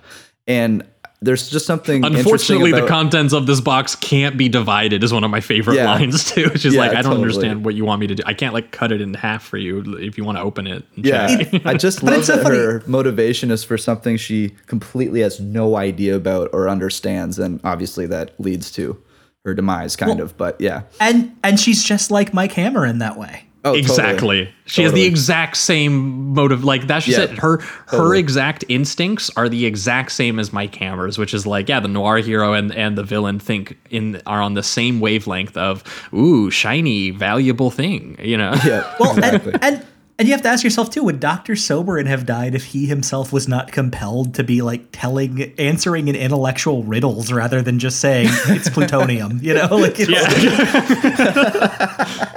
That's a Wait, great yeah, but point. he he wouldn't he wouldn't be the doctor, you know, if he if he wasn't Mont Eve doing his little, you know, he, pr- he uh, did seem pretentious like when- monologues. he did seem like when eventually she she shoots him that he has this face of like, oh shit, I probably should have shut the fuck up for a second there.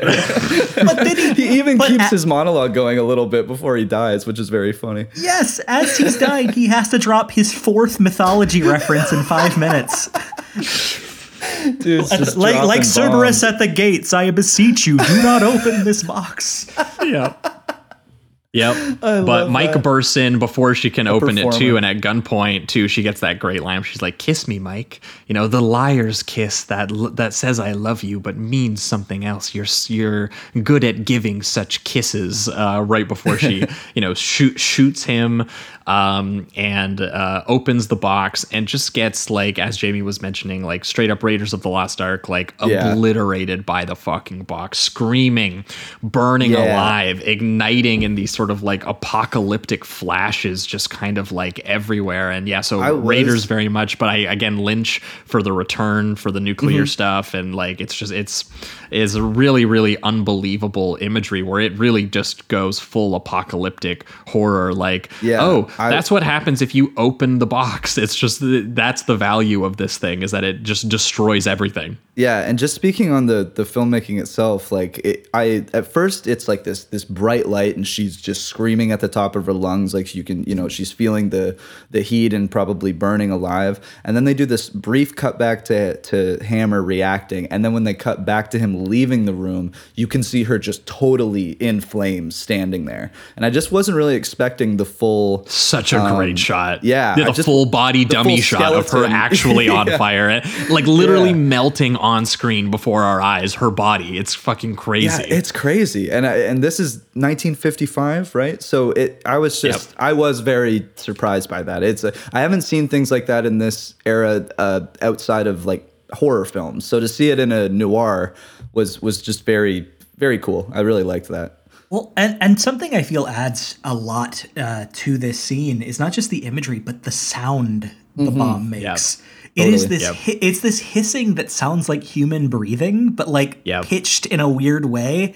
It's it, yeah. It's and it's so breathy and That was my exact note. It sounds like evil hissing and like scratching surrounding all the sort of like sort of like void like imagery of them going on to the you know nighttime beach and like the explosive light flickering and stuff like that. And it's almost it's only just occurred to me that the hissing sound that the bomb makes is almost a mirror of Cloris Leach Leachman's uh, gasping at the beginning of the movie. Very true. Yeah. So Yeah, we Yeah, the soundscape of end this movie breath. is unbelievable. Yeah. Yeah, it's very good. Very- Yeah. Um, and and I, I do love that this movie um like and and this finale like this really does feel apocalyptic and I, I know that they were worried at one point that they thought it wouldn't feel apocalyptic enough because they did shoot some additional elements where it looked like you know that that that Mike Hammer and um oh, his, uh, uh, Velda yeah. that it, it was meant to look like they kind of escape and they get away. Um, and they actually went back later and shaved more of the runtime off and bumped the the end up further because they did actually want people to get the feeling that they were going to get swallowed up by this explosion and that this explosion was maybe going to spread and it actually was going to be you know um you know uh, not a not a happy ending that everyone was that this was meant because I, I described in my review but like the the feeling i think that they were going for was like this is the last day on planet noir you know we've Yeah. done the noir genre this is the end of the world and the genre is over earth is over it's meant to feel just like huge and cosmic and, And kind we were as honest as possible. Yep, we were exactly our truest, most animal selves for the last 24 hours. yeah. and our Yeah. and and and man's ape-like uh, curiosity has led us to destroy ourselves. yes.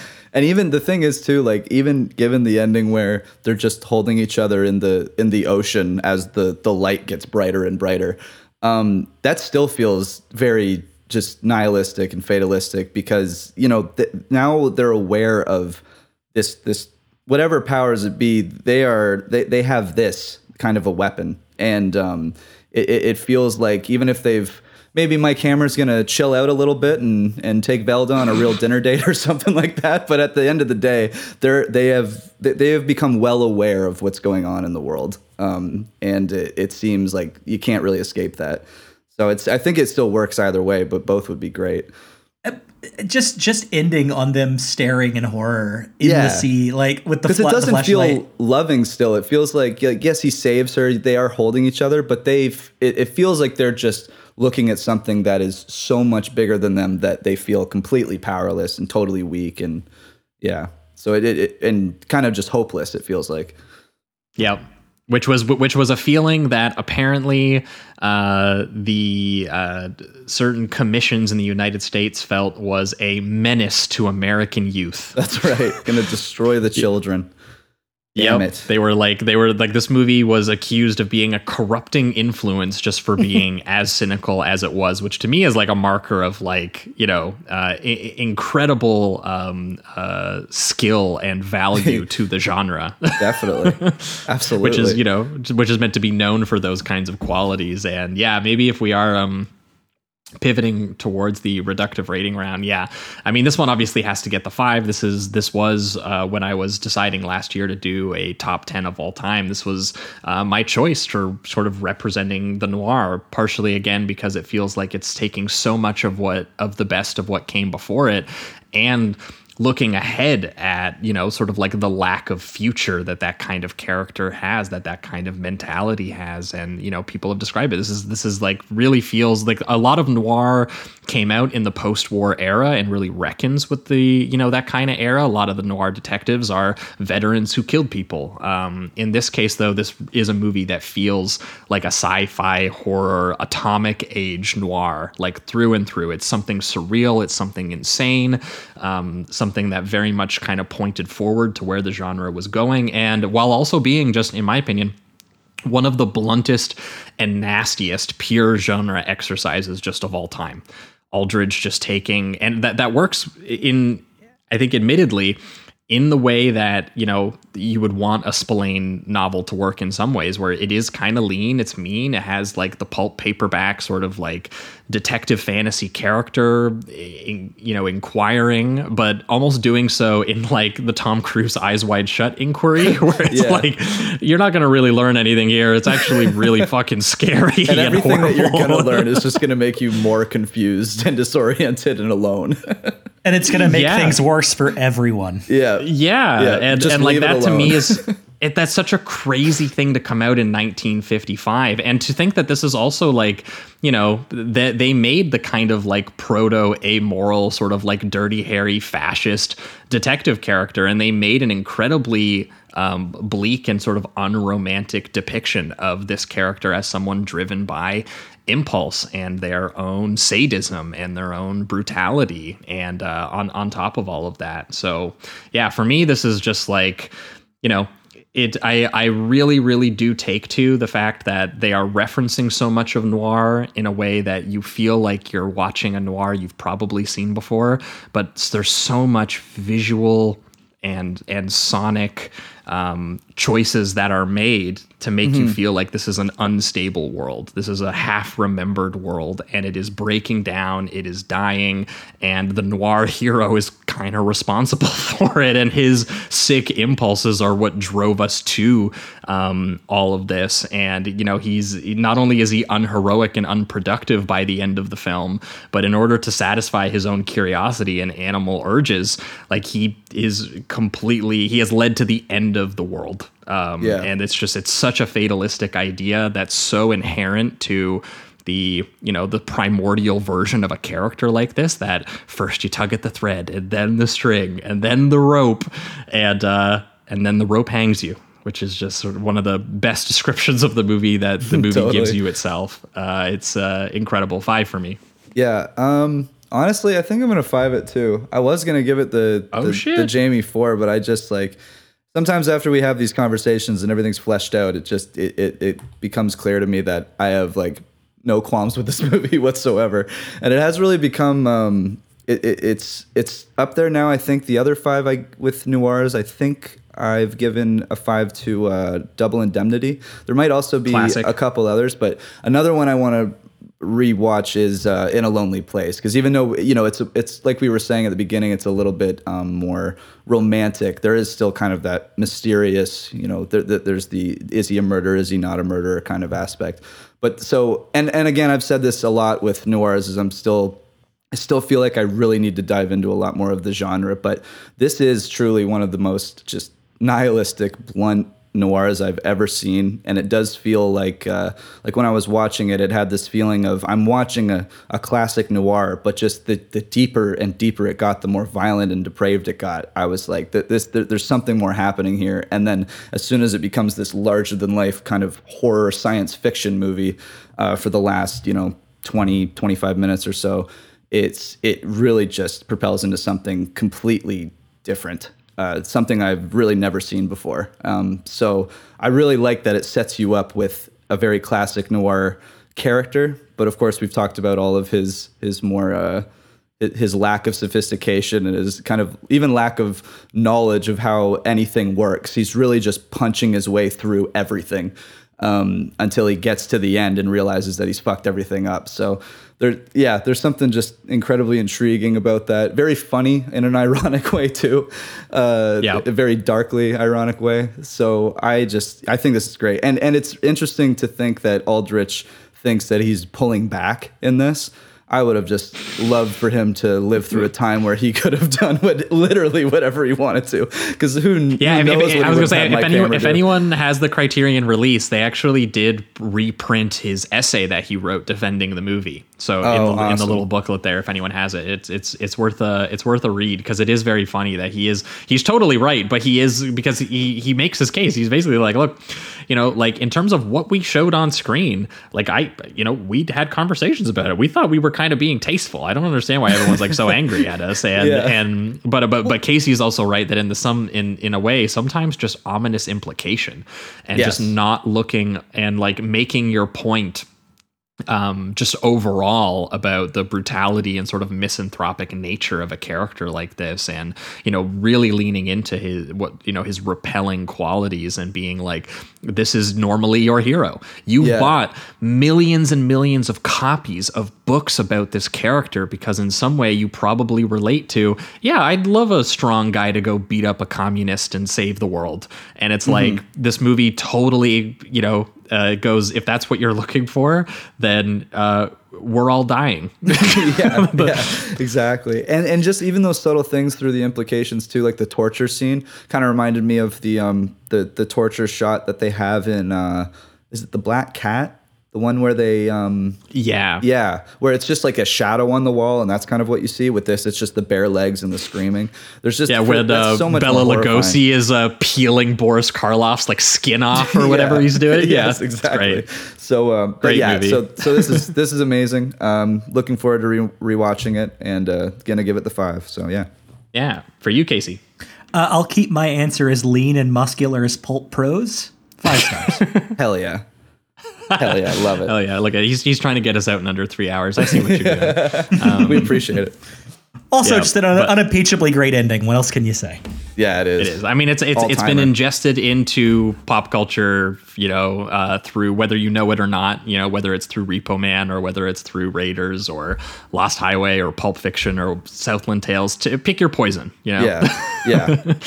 Um, there's a reason it stood the test of time. And uh, that is going to wrap it up, though, for Kiss Me Deadly. We're going to be right back, and we are going to be talking about a, a much more underseen movie, but, you know, in, in some ways, an even more insane and at times inscrutable movie. Yes. We're going to be talking about The Man Who Stole the Sun. Stick around. プルトニウムのくれた夢神と悪魔の境目に向かって俺は飛ぶ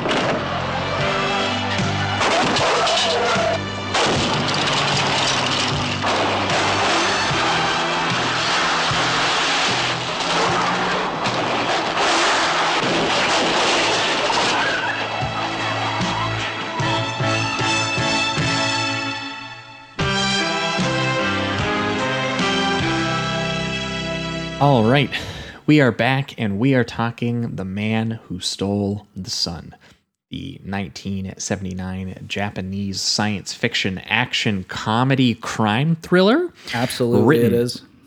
and directed uh, by uh, Hasagasa uh, Ka- uh, Kazuhiko. you might be able to help me here, Casey. yep, uh, Kazuhiko Hasegawa.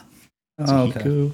Hasegawa. Gotcha. All right. Uh, and this is our first time, obviously, talking about Hasegawa. Um, this uh, this film uh, also uh, co-written by uh, legend of the show, Paul Schrader's brother, uh, yeah. Leonard uh, Schrader, who we previously talked about before, um, who because him and Paul, one of the first scripts they ever sold was the Yakuza from 1974. Very uh, very good movie we've covered on the show. We've done another episode on, so you can go and uh, go and check that out. Yep. But uh, uh, Casey, we might uh, need some help from you on the uh, story of uh, Hasagawa here. Yes. Um, So because it, he he only directed by the looks of it that I can see two like feature studio Japanese films, but he had a previous career by the looks of it at Nikkatsu, who we previously mentioned before for being the home of Seijun Suzuki, um, uh, mostly uh, firing Seijun Suzuki when he went a little too hard with his uh, inky, kinky uh, hitman movie Branded to Kill. Um, but I, but I guess he was like a, a, a Roman porno sexploitation filmmaker, from what I could tell. He he worked on those films as uh, he he wrote a lot of scripts for Roman porno projects. Um, Gotcha. he was also he also trained under uh, Shohei Imamura. So that was kind of his early experiences in film. It's true. The Man Who Stole the S- the Stole the Sun is his second and last film as a director. Yeah. God damn. Crazy. Um, he, he does, however, go on to uh, be one of the founders of uh, a 1980s uh, independent Japanese film group called the Directors Company, which uh, produced a lot of movies that I think will go on to be future Sleazoids canon when uh, Okay. i- Awesome. if and when they get picked. He kind of gave a lot of opportunities to young directors, um, including uh, including uh, Kiyoshi Kurosawa, who is an who uh, helped as an assistant on this film. That I did read, which is funny. Apparently, specifically, Kiyoshi Kurosawa was the guy who throws money off the building when we see them the That's the, uh, the money flying in the one shot, which apparently they did not get permits for, and Kiyoshi Kurosawa got in a lot of trouble for doing. there there are a lot of scenes in this movie that they film in public without permits. That's what it felt like. I was Larry gonna, Cohen style, baby. Yeah, Let's I was go. wondering because like, specifically in the in the beginning, um, where it's just showing his like commute to work and things like that, where he's just on the subway and he's even traveling with a, a ton of people surrounding him upstairs. It's a really well composed shot, but I was curious if they they got the permits for it or or whatever was going on. No, uh, Hasegawa is pretty willing to admit that he really didn't bother with that as much as he could avoid it. Hell Um, yeah. so uh, so a little bit about the genesis of this project and how it came to be because yes it is co-written by leonard schrader. Uh, so schrader and hasegawa had met in uh, the late 70s uh, while hasegawa was on a writing assignment for the uh, japanese edition of rolling stone. And all he knew about schrader at the time was that he was paul schrader's younger brother. Um, but they but uh, at that point schrader had moved to japan um, had married a Japanese woman, had you know written yakuza, so they got to talking. And something that came up in their conversation was that Hasegawa was born in Hiroshima a few months after the bomb had dropped. Um, Yes, I did. I, I I did read that. Yeah. So and and his mother had like lived there, obviously. Yes, and he, and it it was something that stuck with Hasegawa his whole life that he had been indirectly exposed to radiation in the womb. Like that is an that is an image Yeah. in his mind that he cannot let go of. Um, so months later, uh, Schrader reaches out to him and goes, "Hey, I have this idea about a guy who builds an atomic bomb and blackmails the government to air to keep airing nightly baseball games on." Yeah, TV." Leonard Schrader was like, "Hey, you know, my brother made a really famous movie a few years ago called Taxi Driver, and it was about a homegrown terrorist who just like went fucking crazy sicko mode on everyone." he was like, "What if we had like a Japanese guy do that with an atomic bomb?" And Yeah. you know, do you think that that would make a cool idea for a movie? Uh, while Leonard Schrader, as we've mentioned previously on the show, was in Japan just dodging the Vietnam draft. Like that was why he was in Japan and why so many of the Schrader brothers projects came to be. He was just hanging out in yakuza bars.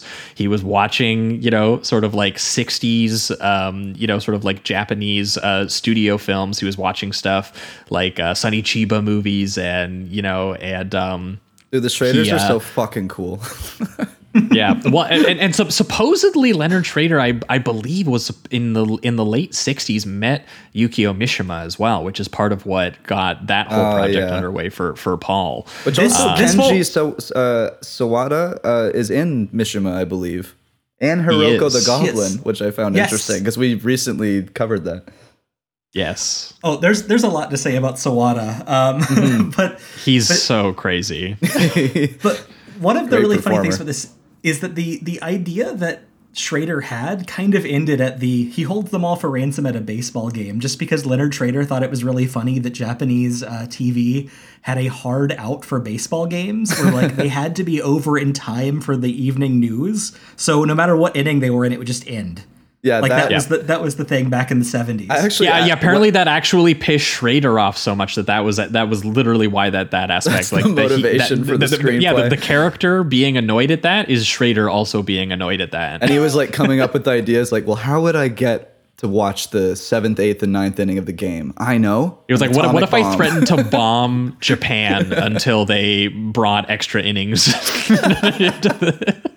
Oh my god. And, and that was as far as the idea went when Schrader brought it to Hasegawa. And Hasegawa's answer to him was he asked him what he thought. He said, My answer is so stupid, so good. And that's how we started working together. Agreed. Um, but but he had also but he had also heard that the original person that uh, Schrader had pitched the idea to was Dustin Hoffman, who imagined himself in the lead role. oh my god. Would he still and- have been Dude, like, in straight time Japan? era Dustin Hoffman too. Wow, I'm trying to imagine. Would it that. have been Dustin Holy. Hoffman in Japan, or would they just move it I- to America?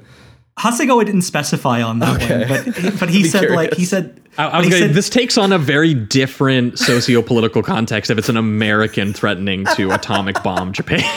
Oh, Correct. yeah, Yeah, yeah. But, but you know, thank, thankfully, uh, Schrader had remembered uh, Hasegawa's story about being from Hiroshima. You know, and months after the bomb, so he brought it to him, and they they ended up collaborating and co-writing it into something much greater.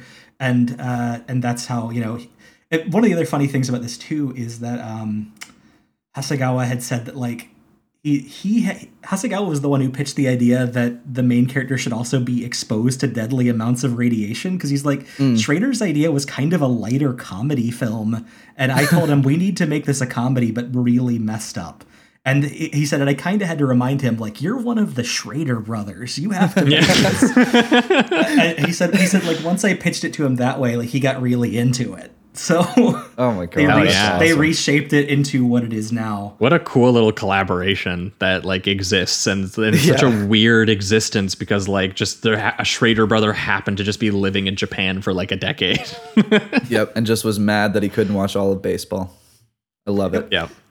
Uh, Yeah. So- So I, I think this is also a good point to bring in the uh, the lead actor who you mentioned was Kenji Sawada. Uh, Kenji Kenji Sawada was he had started out as a huge pop star in the late '60s. Uh, he was part of a movement called Group Sound, which was kind of followed the Beatles wave. So it was Japanese acts trying. Yeah, apparently the they also did like movies too, like the Beatles movies and stuff like. I like we didn't we didn't look into this when we did the Shinya Tsukamoto film Hiruko the Goblin, where he was playing the goofy archaeologist who stumbles upon like a cursed school filled with like demonic spider heads and decapitated children. It was a whole thing. Go back and listen to that episode. Um. But I we we didn't actually look into his biography and that he and and it, it made me look into it in this one because you could tell that he was deliberately being used as like a symbol of like a kind of aimless sort of like countercultural kind of Japanese youth. They give him the long hair. They Yeah. give him this like you know they they they clear and then so when I found out that he was essentially in like a he was he had like a Beatles style fame in Japan, I was like this makes so much this casting makes so much sense. Yeah, Well, and I think it's. it- it- go ahead. I was just gonna. I think it's really interesting to have like a really idolized pop star take on that role. Like you said, he's got the long hair. He kind of does, even though he's a science teacher in the in this movie. He does have. He's kind of got that boyishness too, you know, Yeah, even though he's like mid 30s or late 30s or whatever. and he has that counterculture kind of um, just just attitude about him, or and, and especially aesthetic about him. And then you have him do things like teach the kids how to make atomic bombs and all of that. It's just it's really awesome to actually have his his uh, his history as an actor in there too, just to give more context. It's very funny that way. Well, and, and this this movie comes out during his like great period of career reinvention in the '70s, where he breaks away from his band, the Tigers. Mm. He goes solo, and he he sort of he becomes a more flamboyant figure. He starts wearing makeup. He starts dressing really eccentrically, and that brings him a completely. I heard he had new kind of crazy stage routines. Yes. Oh yeah. Any examples? lots of examples? bizarre by- stuff. What, Uh, one one of the ones I've always heard about was that he used to like dance with like a parachute that he would open on stage, like okay. stuff like that. It's just, uh, or, or he would funny. like he he would take like big swigs of like alcohol and then just like mist them onto the crowd. um, so stuff like that. Stone that, Cold that Steve real- Austin. that really Wow. brought him a lot of time. He was also briefly married to one of the Mothra twins, uh, one of the members of the Peanuts Okay. around this period. wow. uh, so you know he's he's got his bona fides, but uh, but yeah, uh, and also in the early '80s, like he he kind of dabbles with uh, like sexuality in really taboo ways. Like he kisses another famous male pop star as like a promotional thing, and Oh, like it's it's. So they, they play in a little bit to that flamboyance. He becomes more of a Japanese David Bowie figure in the late seventies. Hmm. Uh, so and that's and that's really where we find him uh, at this period in his career.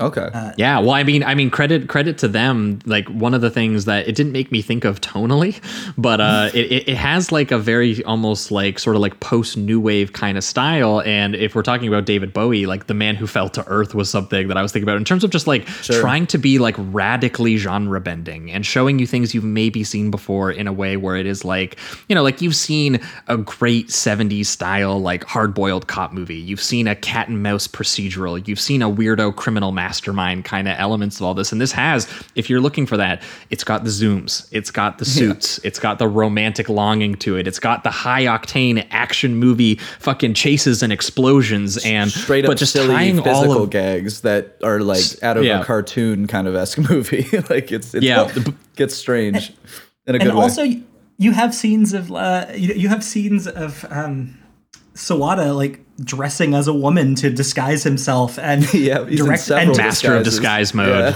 He's yeah. and, and and like and flirting with the Bunta Sugawara police officer. You Right, know, like yep. he's and these are like there's a flamboyance to the character that would not work without Sawada, and in fact, this movie would not have been made were it not for Sawada because uh, once. Hasegawa had pitched the idea of like, okay, it's about a Japanese man that makes an A bomb and holds the country to ransom. The studio was like, I don't know about this. like, Yeah. And then as soon as soon as they realized that Sawada had signed on for it, it's like, okay, this is a guy who sells million, you know, millions of records all the time. So yeah, let's go ahead and make this thing. Yeah, and even his his his character that like has a performative aspect to him where once he starts talking to the the cops on the phone about all his threats to the uh, about the the bomb and and baseball and whatever else it leads to, he's changing his voice a lot of the time. He's almost putting on characters as he talks to them and then resorts back reverts back to uh, like his his normal voice. Um, it, it kind of all depends on what he's trying to get out of them, whether he's trying to come off as threatening or mysterious, or sometimes it even seems like he's trying to amuse himself. But he he has a lot of different like dynamics to his performance within the character itself. Like it, it, it feels like his character understands acting in a way, which is kind of strange. But Yeah, even though he is functionally just meant to be like this like dorky, like lonely science teacher. yeah, Like well, like like like like like ultimately, even though he thinks of himself as like incredibly cool, like that moody little opening, which has like that like you know has like this like seventies like kind of like jazzy rock uh, soundtrack, almost out of like a buddy cop movie or something, and it's over images of a nuclear blast.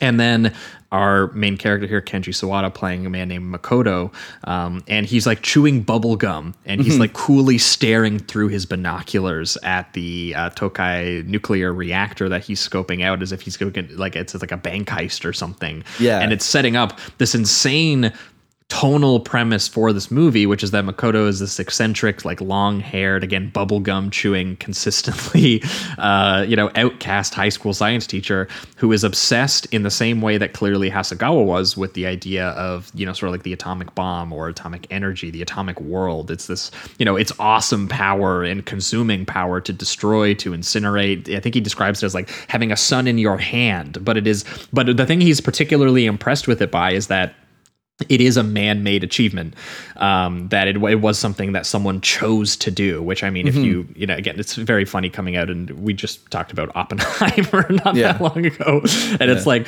well this guy's a lot more proud that it's a man-made achievement um, and he decides that he's going to harness that power um, by building and this is like it's genuinely one of the most insane premises i've ever had like log line wise if you have to describe this to someone you're like he builds an atomic bomb in his apartment oh yeah, um, you see, which he does detail. by stealing plutonium isotopes from a nuclear reactor, which which we'll get into, and we see Mm-hmm. him like plotting this all out and testing how to like suffocate a reactor guard by like first spraying his cat.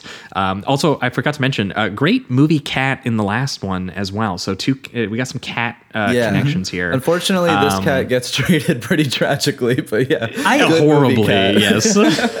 Yeah, we'll we'll we'll get into the tragic fate of the cat, but I, I do want to bring up real quick while I'm thinking about it. Like I there is no way this cat is acting, so like they must have drugged this cat repeatedly on Oh film. yeah, or it's Academy Award winning for an animal because it's yeah, yeah. No, unbelievable. no, no one call PETA for sure. Yeah, Yeah. no, definitely. It's there's a lot of uh, fainting cats in this, and it it honestly looks like it was one of them, but. It Yeah. is what I, I will Um, say. It's like it's it's weird when you watch some of these older films with that kind of stuff in it. There is like a like obviously an authenticity because they're authentically drugging a cat. So there, there's something that like puts you into the filmmaking a little more but there's always that you know it, obviously we shouldn't be doing it um, but it's so interesting to watch that kind of stuff it, it, usually it's in the i find the 70s Oh, it's, it, it definitely it, 80s. it, it feels more shocking for Yeah. sure that you're just like, oh Jesus, Yeah, like, yeah. that fucking catalog. Even though it's meant to be kind of like a character quirk that he has, that he has a cat and he's willing Yeah. to like kind of use the cat to achieve his He experimentation. tests his knockout gas on it, or yeah, Yeah. this, that, and the yeah other. He's definitely what's interesting is that be, given the tone it is kind of silly and he has you know kind of like lovable qualities to watch as a character a lot of what he's doing is still obviously you know borderline evil so it, it's uh Oh, just yeah. given the risk that is being involved in kind of his selfishness and getting what he wants and realizing the power he holds once he has the bomb and all of that. Um it's it's just interesting to balance the thing because he's still a character that you kind of want to like as you're watching him but really Well, and he's, playing by an incredibly charismatic Yes. and sort of like likable actor, right? But but I Yeah. yeah, the, the the the point of this is obviously that he's very attracted to this corruptible thing. And it Yeah. literally poisons his mind and his body in order to, and, and, and he becomes more extreme and kind of more violent as it goes on. And it does Mm-hmm. feel like, you know, in Schrader style, it feels like, you know, it's a, you know, satirically looking at this idea of, you know, characters in intense isolation and sort of like violent feelings, the way that they think about authority, the way that, you know, how hysterical this character gets. But obviously it's incorporating, you know, some pretty unique and violent kind of Japanese history into that as well. Um, But but ultimately, this is a movie about a character who, you know, as Hasegawa, you know, said that he kind of felt himself like a character who feels like they were already radiation poisoned, and now, you know, the world is kind of catch. He's helping the world kind of catch up to them um, a, a little bit. So you're definitely meant to watch this as. Uh, it has a descent like quality. Like definitely Yes. this is very similar to a Travis Bickle esque like, you know, guy has sort of some sympathetic qualities and then it's like as it goes on you're like, "Oh, Oh, uh, you know the obsessiveness, the you know the darkness kind of really comes in. Just in, instead of you know Travis Bickle being obsessed about saving Jodie Foster, he's just you know imagine he's obsessed with the power of atomic annihilation.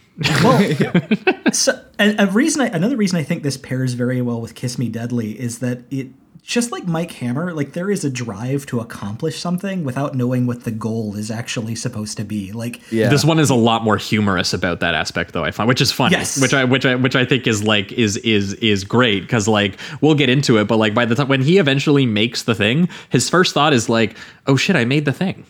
yeah, I didn't I didn't actually did get it. further than this. I did I didn't actually think about like what does one do with the thing? Like yeah yeah what do you do when you have this much power and just like Mike Hammer, people keep asking him, "Why did you do this? Why are you this?" He doesn't. He, he like, does don't know. have an answer, and it and, and his answer doesn't matter. And that's what's funny because the the answers in a in a I mean, technically are like two things, which is basically the baseball thing that we've already discussed, which is just so funny that it's like you get this all powerful. even though it feels more like happenstance, right? Like it felt like Sure. more like he's like, well, I that's something that annoys me. Maybe I could like force them to stop doing something Well- that annoys me. But it does feel like it just kind of, you know, it was a, an impulsive decision on. I guess I could make them do something. Right. It know. just it just feels like such an everyday man's motivation to use that kind of power and be like, this is what I'm gonna get out of it. And then I like But later another example is he wants to get the Rolling Stones back in Japan because Keith Richards was because of drug possession, he's not allowed there. And they're like, no, let him in so we can watch the Rolling Stones.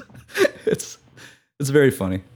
Well, Incredible. a- a- well, and and in the in the baseball case too, it's very clear that like once he gets it, like he's almost immediately not interested in the game anymore. He doesn't even like Yeah. he, tur- he he turns his back to the TV and just feels good about having made Just them accomplishing something. it. Yeah.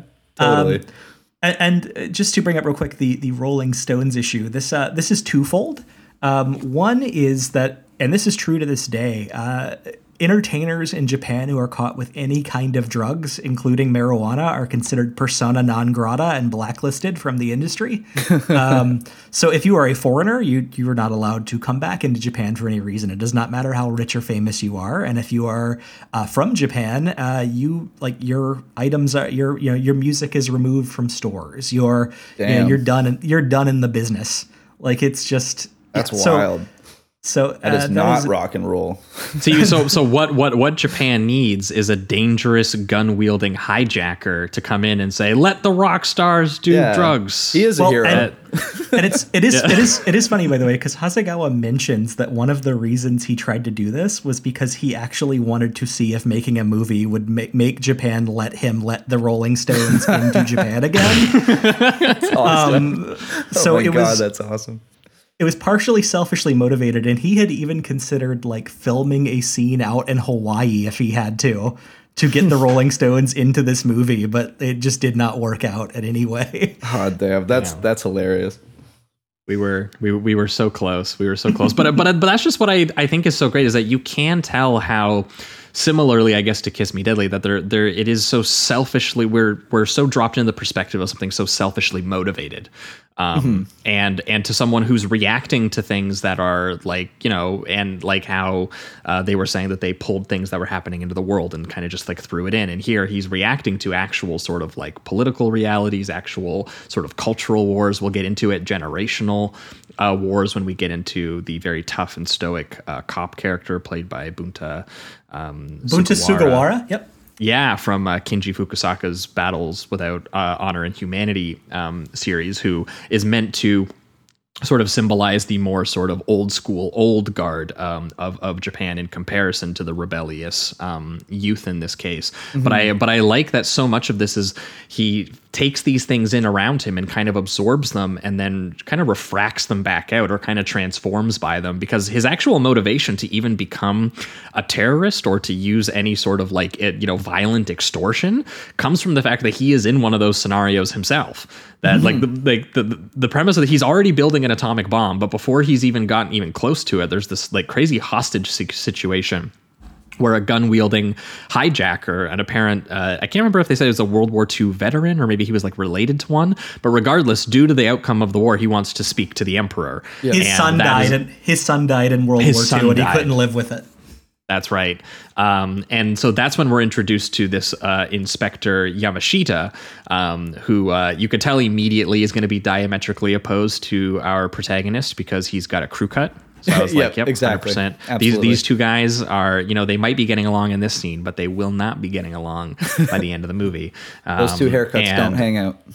Nope, nope. and so he he's the responding officer to this scene, and it is um you know it is uh, Makoto's uh, school bus and his uh you know his students who have been sort of like hijacked here, and together they work together to kind of diffuse the situation before getting into uh, the violent sort of altercation, resulting in the ex- inspector taking some like really nasty shots to the body. Great squib work in this movie overall. We'll talk about some of it, but you get a brief glimpse of it here, uh, and you also get the culprit like trying to like pull a grenade on the kids and like a sniper trying to take him down. It's a scene like straight out of like a super violent, hard boiled like '70s cop movie. Yeah, yeah, and it, it and uh, like with anything in this movie, um, and I and I do mean this as a compliment. Things are very stretched out. Like this is a pretty long scene just to establish, uh, you know, kind of his his his motivation and seeing this. Uh, excuse me, and seeing this man kind of you know fight back due to the stress of losing his son and and feeling like the uh, the the you know the government isn't really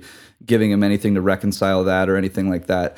Um, like it, it is it is very drawn out and there's even I love too like the shot of him slowly getting out of the uh, of the bus and then being surrounded by some of the students and including That's great. That's a surreal visual gesture, Oh, like almost out of a Suzuki film or something. The overhead shot of the circular formation as he's using kids as human shields. Yep, yep. Because they already have the snipers shoot ready to go and everything like that. Like it's it's it's really just it's great. Um, and it's an, another example of just how this movie goes from kind of like genre to genre. This is very thriller action, and then we'll have an entire procedural element after this where he's making the bomb, and they show you every single fucking detail of that.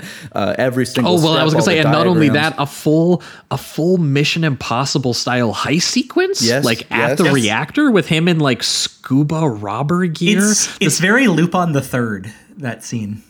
It's fucking crazy. It has like a sick, like energetic score to it for like an exploitation action movie. It and has while he's still frame escaping, thing that it's doing a little bit Yes. too, which is very cool. Yep. the editing pattern as he's like shooting his way out and like rappelling down, he whips out a flamethrower and starts like blowing it up, and there's like crazy freeze frame edits. That's the, what's wild too is because of the kind of strange way it's edited and it's it's in these freeze frames. It it, it really does appear like he just busts out a flamethrower out of fucking nowhere.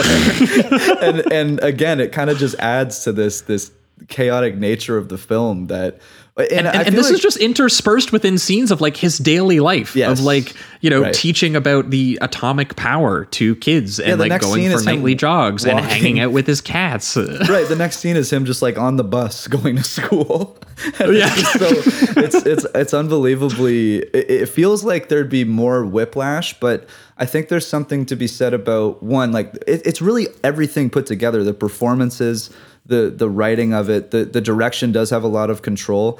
I, I feel like the way we're explaining it in any other film i would feel more disoriented uh, in the ways that it goes through No, anyone who's listening to this and hasn't seen the movie will be like, "There's no way those two scenes play back to back, and that makes any sense." And Right. then you watch the movie, and you're like, "They kind of do." Yeah. They- you know, you kind of get like like they, they are, and that's not to say that it doesn't have crazy tonal shifts. It does, Totally, But it's just there. There's a there's an interesting sense to this, and I will say too, it's also 2.5 hours long. Yeah, um, yeah. There are moments in this where it's so crazy that it it get it got a little exhausting for you a little and, Sure. and there was times where it threatened to be a little like meandering but Mm-hmm. because of the length it really did feel like he was like I, i'm gonna spend time on every little aspect every little sort of like you know sort of like side world character i'm gonna hang out for a Yeah. little bit but but it but it is the, the direction that I- it's so ambitious and so unpredictable in terms of which Yes. exaggerated genre style he's going to use. And on a scene by scene basis, the movie just completely changes and it's pretty engaging. Like it's not, it, it doesn't Very, feel yeah. like it's losing you. It feels like it's just constantly escalating and constantly building. And, you know, Mm-hmm. and that's a, that's a quality that, you know, you, you have to admire in it, I think. I think the see I think that those tonal shifts fit how exhausting it must be to be this main character. Like Yeah. to be Yeah. this guy. Like he cuz he keeps fluctuating between like thrill seeking and like relentless boredom. Yeah, falling asleep in ca- in class because he st- spent the whole night awake making his bomb. yeah One of the one of the funniest scenes in this movie for me is when he's when you see him writing out like the the atom bomb formula on a chalkboard and then you realize he's doing it in front of his class and the kids are like our class is the only one that learns this weird crap. We can't even study for this on an entrance exam. And he's like, that's the easy stuff. Study that at home. And another kid just goes, hey, don't interrupt Sensei. Let him do his thing. And they just all go back to having their side conversations while he does that, not caring about them at all. Yeah, one of my Yeah. favorite questions is when he has the how to how to make an atomic bomb, and before they get into the talk of like no other kids are learning this, the one student's just like, "Is this going to be on the final exam?" And I just the thought of how to make an atomic bomb on on the exam is just really humorous to me. So I, I, I really love, all that. the shots uh, of him snuggling his bombs in bed and hanging out with the plutonium. And because he, Yeah, the way he too. treats it, it's the same way Travis Bickle pointing the gun at the mirror at himself, which he actually also does in this film. Right. But that that's how he treats his like homemade warheads, which he makes in these series of incredible, like wordless, sweaty, intense, and at the time, from what I understand, pretty controversially detailed sequences of him building these bombs in a spacesuit in like this It like pink feel- and purple blue lab in his apartment. Yeah, I mean they felt at the time the Japanese censors I think felt that it was it was borderline instructional in terms Yeah. Of like maybe not building a literal atomic bomb but building a functional bomb. yeah, yeah. Like you definitely need to know a little bit of the knowledge in between each step that it takes, I would imagine, and maybe like what materials. But I, th- I feel like if you had a just mediocre knowledge on how to do it and then watch these scenes, you'd have a pretty good idea on how to make one. It's Yeah, it- and, it's and, and they're, they're treated like the bomb diffusing sequences in like the Hurt Locker or something. Like it's like Yes. heavy breathing. It's So like twitchy slow. hands, you know, that could explode at any second but with Yeah. but with like the absurdity of the situation still kept in mind throughout i literally i was like i was watching this by myself and i was dying laughing at the shot of him putting the materials into just his like home oven Oh, and like cooking it like like a like like a like a roast while he like watches baseball and drinks beer. And he's like not even paying attention to it cooking in the background. And the oven just instantly explodes. Yeah. yeah so then he asks he's like maybe i need to get like a specific oven for this Uh, and it's it's so interesting too because like they they cut they show him being so meticulous the movie's still like yeah no he's still radiation poisoning himself no matter how he tries this is an amateurish production Yeah, yeah, that's the thing too. Well, is he's a scientist ignoring all of the science, which is set up in that line when he first meets the cop too, where he's like, "You're a teacher." He's like, "What do you teach?" Science. He's like, "Hmm, I don't think science is going to help us right now. Yeah, that is that is in the of hostage situation." that is kind of peculiar that like he- his determination to build the bomb seems more important than anything like any knowledge surrounding it. Like be- he would have to know that you know the radiation is going to start destroying his body. That just seems like if you know how to make the bomb you would know that um, but he just doesn't seem to really care. And at first he seems shocked when he starts to like lose his hair. There's a couple scenes where he looks at his gums that are like bleeding and kind of deteriorating. Um, and and eventually it just uh, it, it gets to a point where he seems like he's getting used to it and almost embracing it a little bit like he's he, he Yeah, likes part the part of that was, in my opinion, just like as much as his body is degrading, it is meant to be, I think, a depiction of a psychological degradation as Totally. well. That it is just Totally. like he's he's slowly going insane with the you know with the uh, obsessive mission and it is causing him to ignore like basic things you think that he would understand which is like yeah the science of what hanging out next to an atomic what snuggling an atomic bomb in your bed would do to your body yeah exactly just like logistically you know yeah, exactly, exactly. And um, also speaking on kind of the, uh, the the genre bending that it does, I really do like when things start to fuse together. Like anytime they present the cops, uh, like sp- obviously uh, uh, Yamashita, he it's very you know kind of. Uh, s- Still camera. It's just guys in suits talking in these really rich-looking offices and things like that. And then the Yeah, all his scenes with his them- cop buddies almost look like out of like the hostage situation and like high and low or something. Yeah, yeah, and then as soon as he calls them, it's it's kind of a mix where it goes back and forth between him and his apartment, kind of being almost a kind kind of putting on a character just for the cops. Like I said, he's using voices back and forth and things like that. But then there's the very stoic cop scene, and and you just have more of a kind of a stationary look at them, and and they're very you know just kind of boring men and all of that. Yeah, So- well, I mean, it's worth noting Bunta Sugawara, like an all-timer screen presence for mm-hmm. just like Oh, you know powerhouse, very yeah. very tough and Yeah, very very strong. very you know very serious. And and and there is something to be said about having such a serious character have to interact with such a ridiculous character Yes. in concept. Like it's, it's it is actually like bunta ends up being actually incredibly funny because it's like imagine dirty harry having to try to like keep his cool while like the scorpio killer is like an in the japanese david bowie being like in drag being like i'm gonna blow up everyone unless the rolling stones play. Yeah, you know? Like it's it's such a It's ri- hard to be inherently cool. ridiculous situation for him to have to keep a straight face through. It's incredible. Right. It's hard to, for him to be the straight man and be to appear so cool and so collected and calm, like when just absolutely ridiculous cartoon cartoon characters are threatening you. And I love that contrast back and forth. Yeah, here's a man dancing around to Bob Marley's "Get Up, Stand Up" as he's just built an atomic bomb, and Yeah. it- that he's imagining himself like a fetus inside of it, like a little world that he can like Yeah. hold in his oh, hand. Oh, yeah. what crazy imagery! that shot is wild, and I love too that it just gets brighter and brighter. Like it's like the the bomb is kind of taking over his personality a little bit. It's taking over really everything. It's just such a powerful weapon, um, and that's as he's dancing and singing into this pseudo microphone. It's and and again it comes that comes right after he's done the whole really slow, sweaty procedural thing, and then all of a sudden he's back to his kind of cartoonish performance, and and yeah, it's it's awesome to watch. Uh, Bunta Sugawara's casting feels very critical too because as a contrast to oh, hello Oh yep. yep. okay sorry it went so quiet that I wasn't sure okay Oh no, we Sorry. are.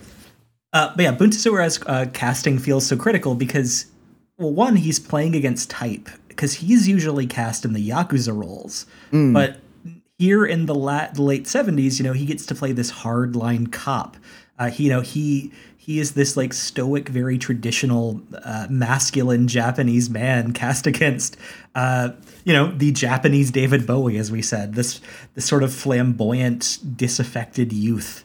Uh, Yeah. So that contrast becomes very important, and it's also uh, a, a fun part of the plot too that comes up a few times, which is just Sugawara going like, "Why did you choose me? Why?" like not knowing that it's Sawada who he met on the bus thing. He's like, "Why did you even bring me into this? I'm a homicide detective. I do not belong on this Right. case at all." Yeah, most of this movie is him being like legitimately just being like annoyed at how like tedious this case is. And being like, why do I have to talk to this insane man in his atom bomb? I don't give a shit. Let me solve like a grisly murder or something. Let Yeah. me take down viciously And- take down like some some some uh, guy who wants to talk to the emperor and is holding kids at gunpoint. You know that Right. I'm more comfortable there. yeah that feels i think it's like it feels more important to him in some regard um, and it feels more i guess i guess real because even though this guy is threatening you know just an unbelievably powerful weapon his motivations like we've said with with what he's saying to him over the phone baseball blah blah blah is is just so silly so it's like he he's dealing Yeah, with he a can real he threat, can absolutely feel that. Like this guy is Yeah. going super villain mode drunk with power over like this leverage to extort and ransom the city of Tokyo that this bomb gives this very lost, like lonely, kind of insane guy and he does who doesn't even know what he wants to demand. Like That's again, he's thing, doing I- things like dressing like a pregnant woman so he can plant a bomb in the bathroom and call the cops on him on himself. He's blackmailing uh, the inspector that he supposedly like befriended during that hijacking um, si- and that he's receiving an award with in the middle of this for acting. That's Yeah. hilarious scene when they go Yeah. to receive an award together, and you can practically see him like smirking, being like, "What's going? You? Why do you think your case is tedious, man? Yeah. like you know, I'm a, I'm a, I'm a cool guy. Like I just wanted to watch, I just wanted to watch baseball games. That's all I wanted to do. And and and the fact that also, like, not only is it silly, but he's so like braggadocious almost about how like silly it is uh, Yeah, that he, he that- really yeah. is starting to feel himself. he's rocking the sunglasses. He's walking around the city in slow motion in like He- his plaid shirt and jeans and cowboy boots. You know, he, he calls into a popular radio show and has the host ask the audience, "What would you do with an atomic bomb? You can Yes. for ransom so Yeah. you can get played by ideas." Kimiko Ikegami too from Nobuhiko Obayashi's House, which is obviously gorgeous. you know an all-timer surreal Japanese horror film. But here she's playing the bubbly radio DJ personality who actually gets caught in like this weird like pop rock love triangle briefly between him and Yeah. b- between the you know the, the the grizzled cop and the you know psycho uh, atomic bomber who's just like you know who he gets the idea for the Rolling Stones things from her show too, right? That she's like doing a radio show segment about you know it's like welcome to the A bomb corner. You know who has any weird you know he's like a little micro celebrity. They're like you know who who has any like weird requests for the atom bomb guy and you know all these people are like I like the one guy that's like I wouldn't do anything because dreams are better if they're unrealized. yeah um, and there's another guy just like, but- I, I would just blow it up and see what happens. Like, Yeah, yeah. I would just I'd become the leader of a biker gang. I'd She- move to Morocco. she calls the segment Aladdin's A bomb. Like, make your wish on the A bomb. yep. And then that that's when someone suggests, "What about if you made the Rolling Stones do a concert in in Japan?" And then And he she goes, "Yeah, likes that is that a good idea." idea." Yeah, yeah.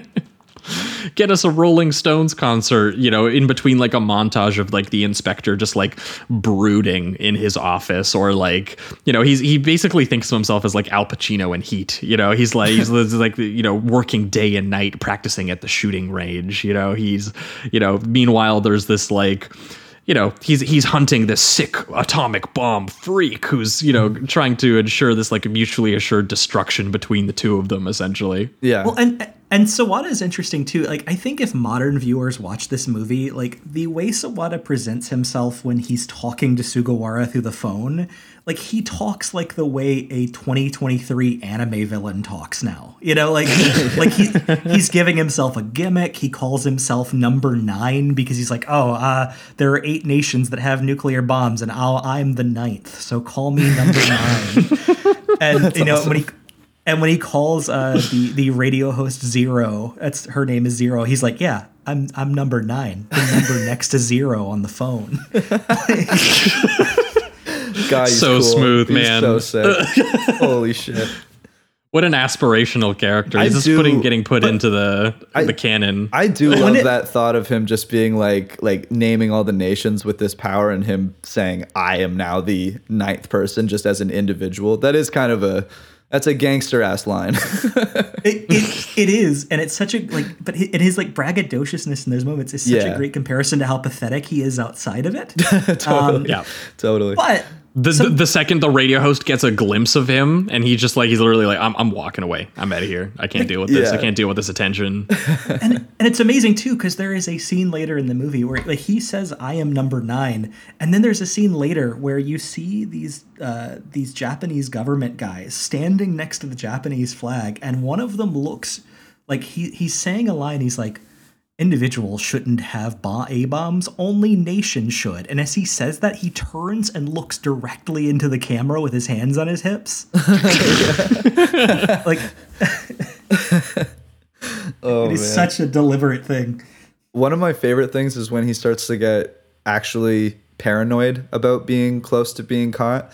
And there's this one moment where he he thinks that he's he's he's almost caught and and he runs around the corner um, and just starts sprinting away because he he really feels like he's in that moment. And some guy like sneaks around him and kind of scares him a little bit. And then it ends up just being a dude that um that he owns He- owes he just owes on. money to, and, yeah. and and because I'm coming to that, collect, bitch. yeah, exactly. and realizing that he's not in any trouble anymore, he's he, he like instantly reverts back to his I have power again and just starts Yes. openly mocking the guy and just being like, Nope, no money, ha ha ha and just laughing. He's, and he- he's like, around. dude, I don't owe you money. I'm the atomic bomb guy. What do you Yeah. mean? I could just blow us all up. Money doesn't mean shit right now. Yeah, Yeah, and it's, it's all so of our debts disappear. It's so interesting how quickly he goes from just totally terrified child to oh I'm the all powerful number nine again. And I, Oh, it's oh such a good same same deal when um when uh, Zero is following him, being like she, she starts to notice that like the the person who she keeps getting phone calls when there's a guy on the payphone sitting like across from her like outdoor public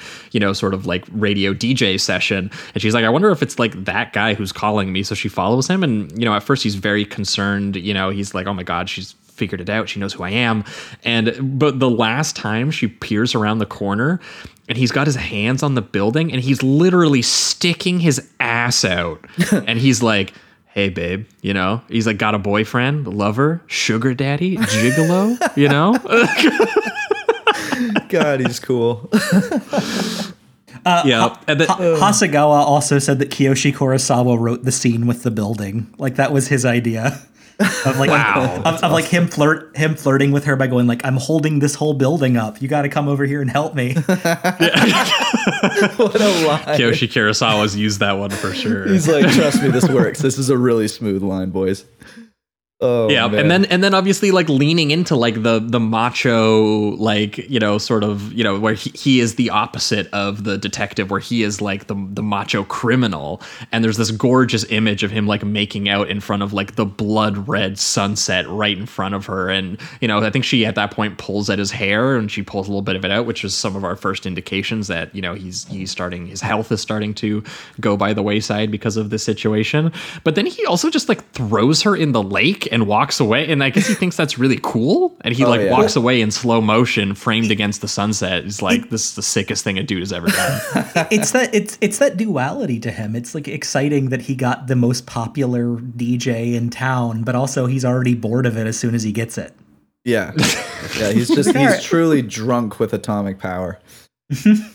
Yeah well, and, and, I, and, and I love too that that that it, it, it's residual right? Like it actually does start to affect her where she gets brought in to identify him and she's obviously super pissed off at what he did but at the same time she doesn't want him caught. So when they actually pull up like images being like was it this guy who I- you know attacked you? Was it this guy? She actually doesn't turn him in I am so curious if that w- if like the way that they showed her the photos was an actual method Japanese police did because I was it curious seems like that such a strange way where it's like all right we're gonna mix this guy's hair this guy's eyes and this guy's mouth and keep switching the body parts until we get our guy Yeah. I was like, if that is a method, that is that's kind of wild, honestly. yeah I'd We're- we're- we, we, we call this the Mr. Potato Head method. Yes. we're gonna we're gonna get to the bottom of what this guy looks like. He's out there. We're gonna invent a guy real quick. and the important the important thing about him detachedly throwing her into the river is that it worked. Like she she falls in love with him enough to cover for him and counts all the hairs that she yanked out of his head and keeps them. Yeah, She's there like, is oh, I- something- I, took 36 hairs from you that day. Oh, There is something that she clearly finds like strangely attractive about him. Um, that It's the confidence. It's the confidence of a man with an atomic I- bomb. and I- Fellas, Sure, I- I this can't is the kind of confidence you need to radiate. I can't Well, imagine that kind of confidence. Oh my god. well, I, I- and I guess looking like Kenji Sawada in the 70s helps. that helps. Yeah. totally, that flow is unbelievable. Yeah. But but and, and, what's funny too is that basically the rest of this turns into like more of like a procedural kind of like manhunt for him essentially while Yeah. he is in a series of hilarious disguises with like fake facial hair. He's hiding out at one point in a guerrilla filmmaking style like in a communist party like parade. Um, which is clearly they did not get permits for that. Um, and uh- it, it make it, it makes that whole scene feel like a like a pulpy like conspiracy like assassination thriller. Like one, I was reminded a little bit of like Eastwood running around in the line of fire, which we covered not that long ago. But also, Jamie, you might have thought this too. Uh, Larry Cohen's God told me to. Oh, that whole section where he guerrilla style filmed it during like the police parade in New York or whatever. That's what the sequence kind of feels like. Oh yeah, hundred percent. It has that kind of chaos to it too, a little bit. Um, one thing that I really find funny is when he gets to the parade and he calls them, and it, it basically it's just like, "Come investigate." He's just like, "Come here and and and almost look for me." It seems like like he's he's uh, he's getting he gets really cocky by by this I, I, well, I was gonna say I actually struggled to start keeping track of his plan after a while. I Oh, wasn't sure if it was meant to completely make sense or not because I know he's got two bombs and one of them's active and one of them is like A you know it has enough radiation threat. to read as having radiation, but like it's not like uh like he couldn't actually trigger it as a bomb. And Yeah. he's kind of like tricking people by using both. And and I think closer to the end he has sort of started trying to actually ransom the city for just like money, like actually going like Bond villain mode and being like, But- uh, wh- what do guys do with this power? Uh, cash. But then the mon- the money isn't even for himself. Like he just goes, ah, throw it into the city and let them all have it, so I can run yeah, away. cause again. a riot in the parade. Yeah. yeah, it's just another game. And it's interesting when you say cause a riot in the parade too.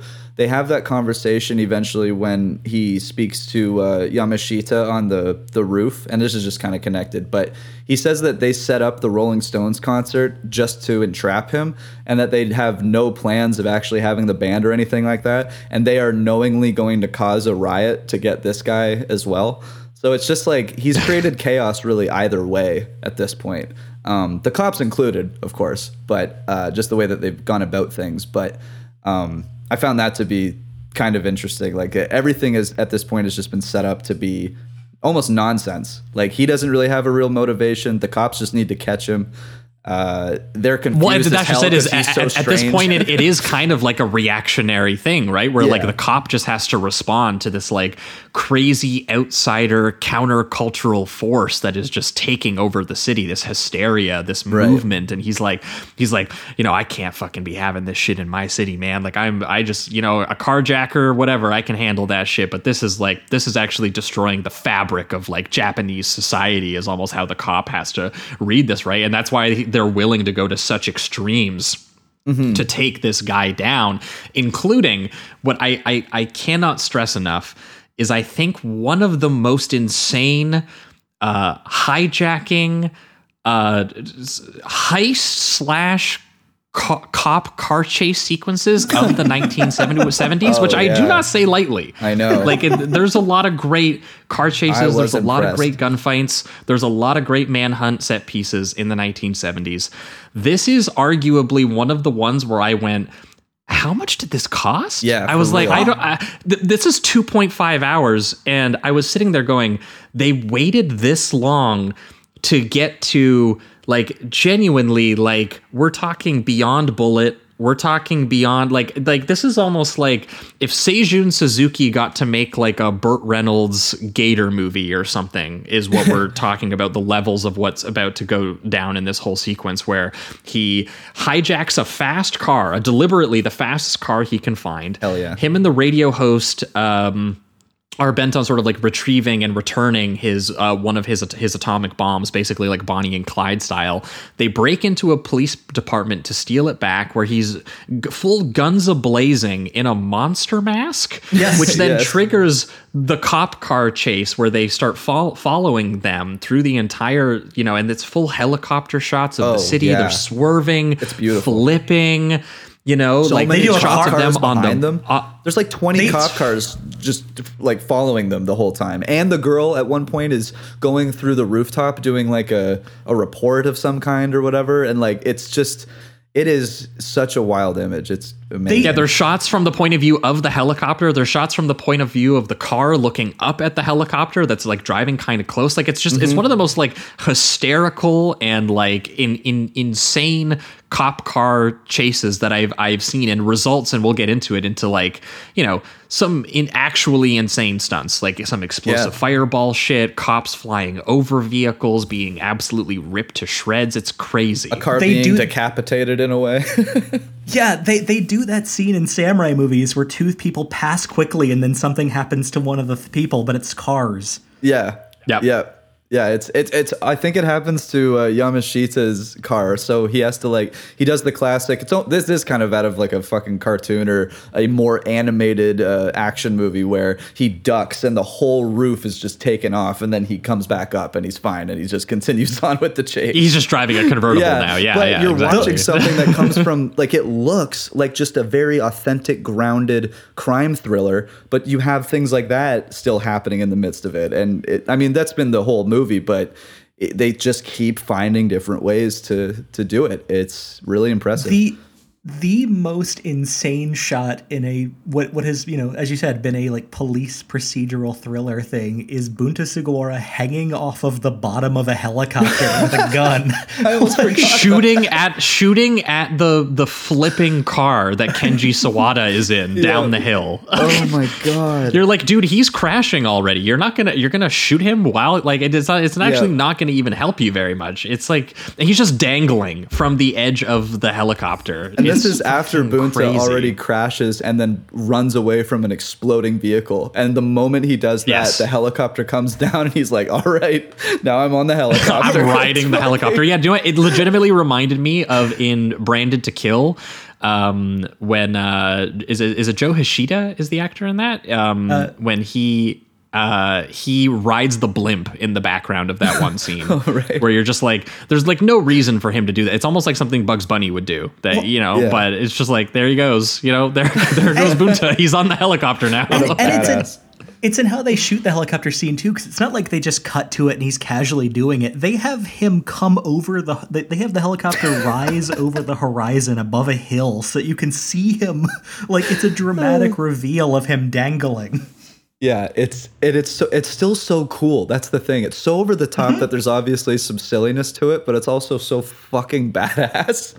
so you're just constantly Well, I mean, contrasts. shit, man. A 70s car hitting a ramp and just getting crazy air, like you see the cars get in this, doing Oh, the yeah. crazy fireball explosions that Bunta's got to run away from. Big You know, pile cars doing the flips and rolls and pileups that they're all doing. It, it is again, and, and it does feel deliberately that they're being like, you know, this is uh, this is genre movie exaggeration to a practically animated degree because they want to show you that this is a this is a comically absurd vision of you know the war between sort of like an aimly aimless like 70s youth and a more sort of like authoritative pre atom bomb like old guard old world kind of character.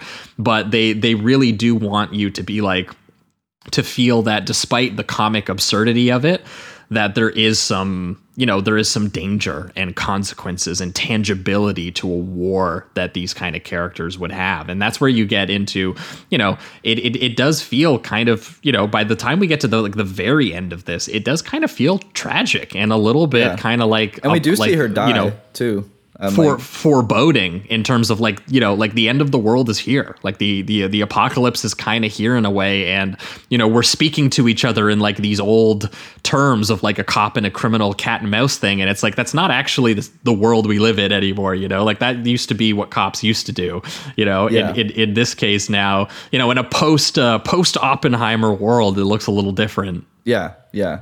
And he starts getting fucking crazy too. I will say, like he like that that scene where he just throws the radioactive shards into the public swimming pool and just Oh like kills God. a bunch of kids. And- fucking crazy. Was that? I'm- i thought I'm- that was a vision. Was that actually him doing that? I thought I- it was him actually doing it, but it is also so insane that if I went back, if we went back and someone said that that was just him dreaming it, I would believe you. But it's I- like I, I I bought I took it at face value that he was like just doing that and he was going crazy It's at a this point. horrifying image. Yeah.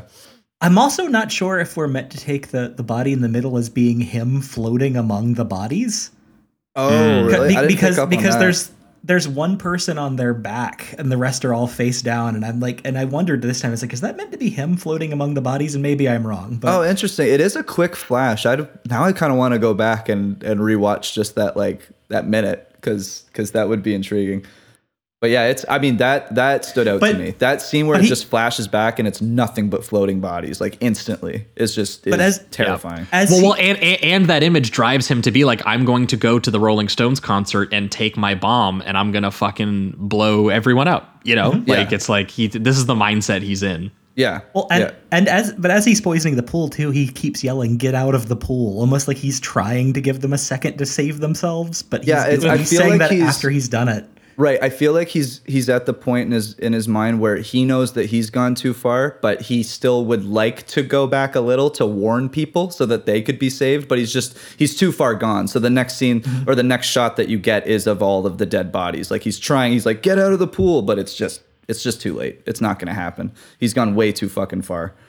So yeah, I, I thought that that was that was great too. And and I think when Zero dies in front of him, there is that seems to be like one of the first moments besides his own, you know, being caught where he feels like there was a, a consequence that has happened right in front of him mm-hmm. and something he has to now really realize that he kind of brought this upon her. So um I don't there's not He has a lot of reckoning that Mike Hammer doesn't have. Yeah, yeah, a there's little bit. a little bit. There's a very there's a very brief flash of sadness too when his cat eats the plutonium in his apartment Yes. and dies. But then true. they like but like they go from his like second of sorrow to him Tarzan yelling and swinging on a rope on the school grounds Yes. like a second later. So Which also comes back, baby. Yes. I couldn't fucking believe that that came back. that's foreshadowing. I couldn't believe it. Oh my god. yeah. it's it, it's genuinely it's it's it's crazy because this final sequence is him um you know going to the Rolling Stones concert that that he has set up that we you know we find out from uh, Bunta is like not actually taking place but they are you know pretending it is and they have the roaring crowd there all waiting for um the Rolling Stones to get on stage. Um, but uh, he decides that, you know, he's going to say that he's planted the bomb somewhere. He's going to take uh, the inspector up to the roof where he's going to have like a classic, like 70s crime movie rooftop standoff. You know, this we've seen this a couple times. I was thinking about like some of the roof chases we've talked like across 110th Street or something like that. Um, and he he handcuffs him. He's got him at gunpoint. We're listening to like sort of like the ticking bomb in like what essentially is like a bowling ball bag. and uh, I couldn't believe the incredible framing on this Yes. sequence of them on the Tokyo say. with the, the Tokyo skyline behind them, the shot reverse shot of them like both disrupting each other's like bodies with the back of their heads, so you And can't, also- you know, they're they're they, they kind of like form one being in the frame and stuff. It's so cool. And they're also like you can't see what they're sitting on or the ground whatsoever. It almost seems like they're floating above uh, Japan a little bit as they're having yeah, the you, yeah, conversation. and, and you can just hear the ambient roar of like the concert goers below, Yeah. like waiting for the concert that's not coming, and, that like that's when they get into a that. yeah. Yes, and that he's going to explode. You're like, oh, you're just going to explode all these people who were doing a riot waiting for the Rolling Stones. It's such like a weird conception of events, and that's when they get into their conversation on like the why did you choose me? And he's like, you know, I thought we could fight together, but you're just a trained dog. You know, you, Yeah. you're you're not willing to you're not willing to change and and with, with the times. You know, like that kind of attitude about it. And uh, I like that he's like, you know, I'm a trained dog who's protected this city for 30 years. And he's like a city that's already dead. You know, like these mm-hmm. guys. This is like the a philosophical. You know, the philosophical aspects of the cat and mouse are kind of coming to the fold as we get into an incredibly messy, just like 70s scuffle of like the cop And- trying to like wrestle the bomb away while he's cuffed and like Makoto shooting him. Dual wielding six shooters like a fucking cowboy or some shit. So much screaming and like squib work going off as the inspector is taking bullets like an inhuman fucking machine. yeah, I was gonna say all being taken by Bunta, who is just taking every single squib everywhere, chest, leg, arms, and it's so funny because you think he's been killed. I would say four to five times, and he returns every single time, still with the same strength he had before. And the movie is fully aware of what they're doing at this point, where it's like his determination as this inspector is has just overcome all of the just just like what what a human would be actually capable of going through physically. Um, and Yeah. Yeah, No, he's, he's, he's like dirty, dirty, Harry Terminator style. Yeah, it's he's like, I got this. when he came back like the fourth time after, and there is a shot. It, it's the the camera's above them. He's looming over him with the gun, and he shoots him, boom, right in the chest. And you're like, that's it. That's the definitive kill shot. And then he's Yeah, he's gets bleeding up out, clearly. And this is probably the fourth time he's gotten up. It was I was losing my mind. I just could No. not yeah, believe. and, and then and then he picks him up and tries to throw him over the edge, like legitimately, like with mutually assured destruction too. style. He's, like, we're I'm- both going down, baby. We're going Yeah. down together. It's fucking. Oh my god! And then somehow that turns into like a cartoon where, uh, uh, uh Kido. And that's when he Tarzan style. Yes. He hits the power line and hits the tree and literally swings from like the power line essentially. And his- so, you know, he, he he survives this altercation the way that like an, an 80s action movie, you know, star would, Yes. like vine swing. yeah, it's like at the end of the killer with the baby. I think Yeah. that's the one. Or hard boiled. Am I getting? I'm getting one of the two confused there. Hard- But, uh, Hard-boiled, Hard-boiled. Yeah, hard boiled. Um, it's it's kind of like that. It's just really ludicrous, way over the top. It's even a little more cartoonish than that because they don't have like the the giant explosion and the, and and all that happening and the slow motion. It's it's honestly pretty uh pretty fast the way everything happens. It's it, it kind of shocks you. And they cut to Sugawara's corpse, still grasping at the air, Yes. like still trying to catch him. Like Oh my god, just cannot be killed. Oh, even in death, even in even, in, death. death. he can't be killed. He's determined. Yes. He said, honestly, like I don't think that's it's actually the the shot because I think it's just a close up of his his his still hands that are trying to grasp the the bomb and and uh, and and Kido. But there's also something for some reason in my head where you see his eyes still open, dead, but open and staring into his soul still, because that's just the kind of energy he gives off. Like he's gonna come back as a zombie after this. It's awesome. It's so good. The last Yep. standing sentinel of Japanese tradition has failed, but he'll but he'll grab you if you get close enough. Yes. Yeah, no, like that, and, and that's so clearly like symbolically what it is. Like when you get, um, when you get uh, Kenji Sawada just like wandering back into the city, just like aimlessly, and and it feels like he's actually kind of lost something because it's like, oh, like what does a countercultural figure mean in a world where like, you know. Like the psycho rebel fucking won. There is no Yeah. old guard authority figure to mm-hmm. resist anymore. There's And he just like this ticking a- time bomb on the world that like I started and now we're all going down kind of that's what that's And- kind of the feeling I got from Well- the last shot. And he won And- by and a the- series of mishaps. like even him even him falling onto the wire and being saved had really nothing to do with his skill. He was just at the right place at the right time. He even when he like lands and gets up, he's kind of like, "Holy shit, I'm alive." like he's just he's almost shocked himself. It's uh it's very funny to have, you know, like that's what that's what's going to fight on and continue on a little bit. There's a little bit of clumsiness to it that I think is funny. And and the generational aspect was important to Hasegawa. He brought up that the uh, that the uh, bus hijacking scene at the beginning is supposed to be like Sugawara disposing of the generation previous to his, Oh, and okay. then and then you know and then being disposed of himself by the incoming generation. Like it, he called it grandfather. You know, father kills grandfather, son kills father. Yeah, yeah, that's true. Because like the way that the guy is taking out the the the the guy that's holding up the bus, it's kind of the same way that uh, that Bunta goes out, where it's tons of squibs. Just he's he's shot up like crazy. It's very very violent, um, on purposely so. So yeah, yeah, I, I definitely I agree.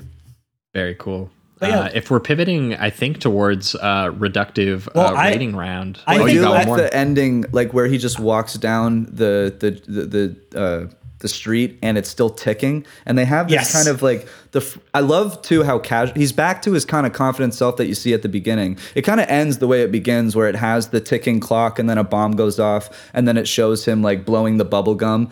Um, and he's I, kind I, of I do like the guy. change in his face though. It really Yes. does feel like it's like, oh, like what now? Like Yeah, you know, he- he like I this- like we I feel like he has a confidence to him, but there is an aimlessness to it. You know what I mean? Yeah. Like he feels confident that he still has the weapon and he kind of overcame the authorities, but th- I think him doing the freeze frame and then you hear an explosion really implies that there's it's just aimless and even if we're not actively presently seeing the explosion, it's going to happen at one point because this guy doesn't have any real motivation or mission in any way shape or form. Oh yeah, well I mean regardless of anything, he he and delightfully so for large portions of this movie, but he lit a fuse. yeah. Like Yeah. that's it, you know? Well, like uh, Uh, honestly, the the freeze frame may be the moment the bomb just goes off. Like it's uh, Yeah. that would be hilarious. I think you can that- interpret it both in both ways because it does seem like it- it's just uh, it's uh, the way that I was a little confused by if it actually goes off was just that would mean I guess he's completely gone to the side of like I'm just going to kill people and there's not even a there, there's not even a dynamic of like power over the authority that's has been overpowering me or a counter revolution it just feels completely sadistic at that point so it feels a little strange given his character i, don't know See, maybe I Yeah. don't know that I see it as sadism so much as I see it as like complete aimlessness. Like Oh, he okay. doesn't. Yeah. Like there, like there was no plan. There was. what do i yeah like, what do there's i do with the bomb i just set it off that's what you that's what you would Or- do i don't know Or That- I, that's the, that's the function of a bomb. yeah you know, right. like yeah yeah I, or or I just don't even stop it. Maybe it's already set to go off. You know, like right it's just yeah. Because it is ticking. It, it, it, does kind of feel like it's just it's inevitable. It's going to get to zero. It's going to blow up and and that's kind of where he's at. So yeah no i i could agree that it's it's less sadistic and more Well, and and, and but and, and it does to me feel like he's you know he has effectively dispatched with the old world, the old guard, the pre-atomic world. He's walking into this new countercultural future that he has you know brought about by Yeah, his ignited. actions in Tokyo. Totally. But that's just it. Is that and then it the moment of realization is like. Oh, that what is that future actually? I didn't actually think it through. I never thought through what my demands were. I never I didn't make any changes Yeah. that you know were actually political in any way like i just got baseball on tv i got a fake concert set up like i didn't actually doing anything and then i feel like the realization is that it's like no he's actually kind of doomed the future in a way with his actions as well so Yeah. it's like Yeah. you know because he's created this hysteria this paranoia around obviously this incredibly violent device that is killing him and driving him insane as we've seen over the course of the movie right Yeah, he, he he, even- he built the bomb just because he could, and that's all that mattered.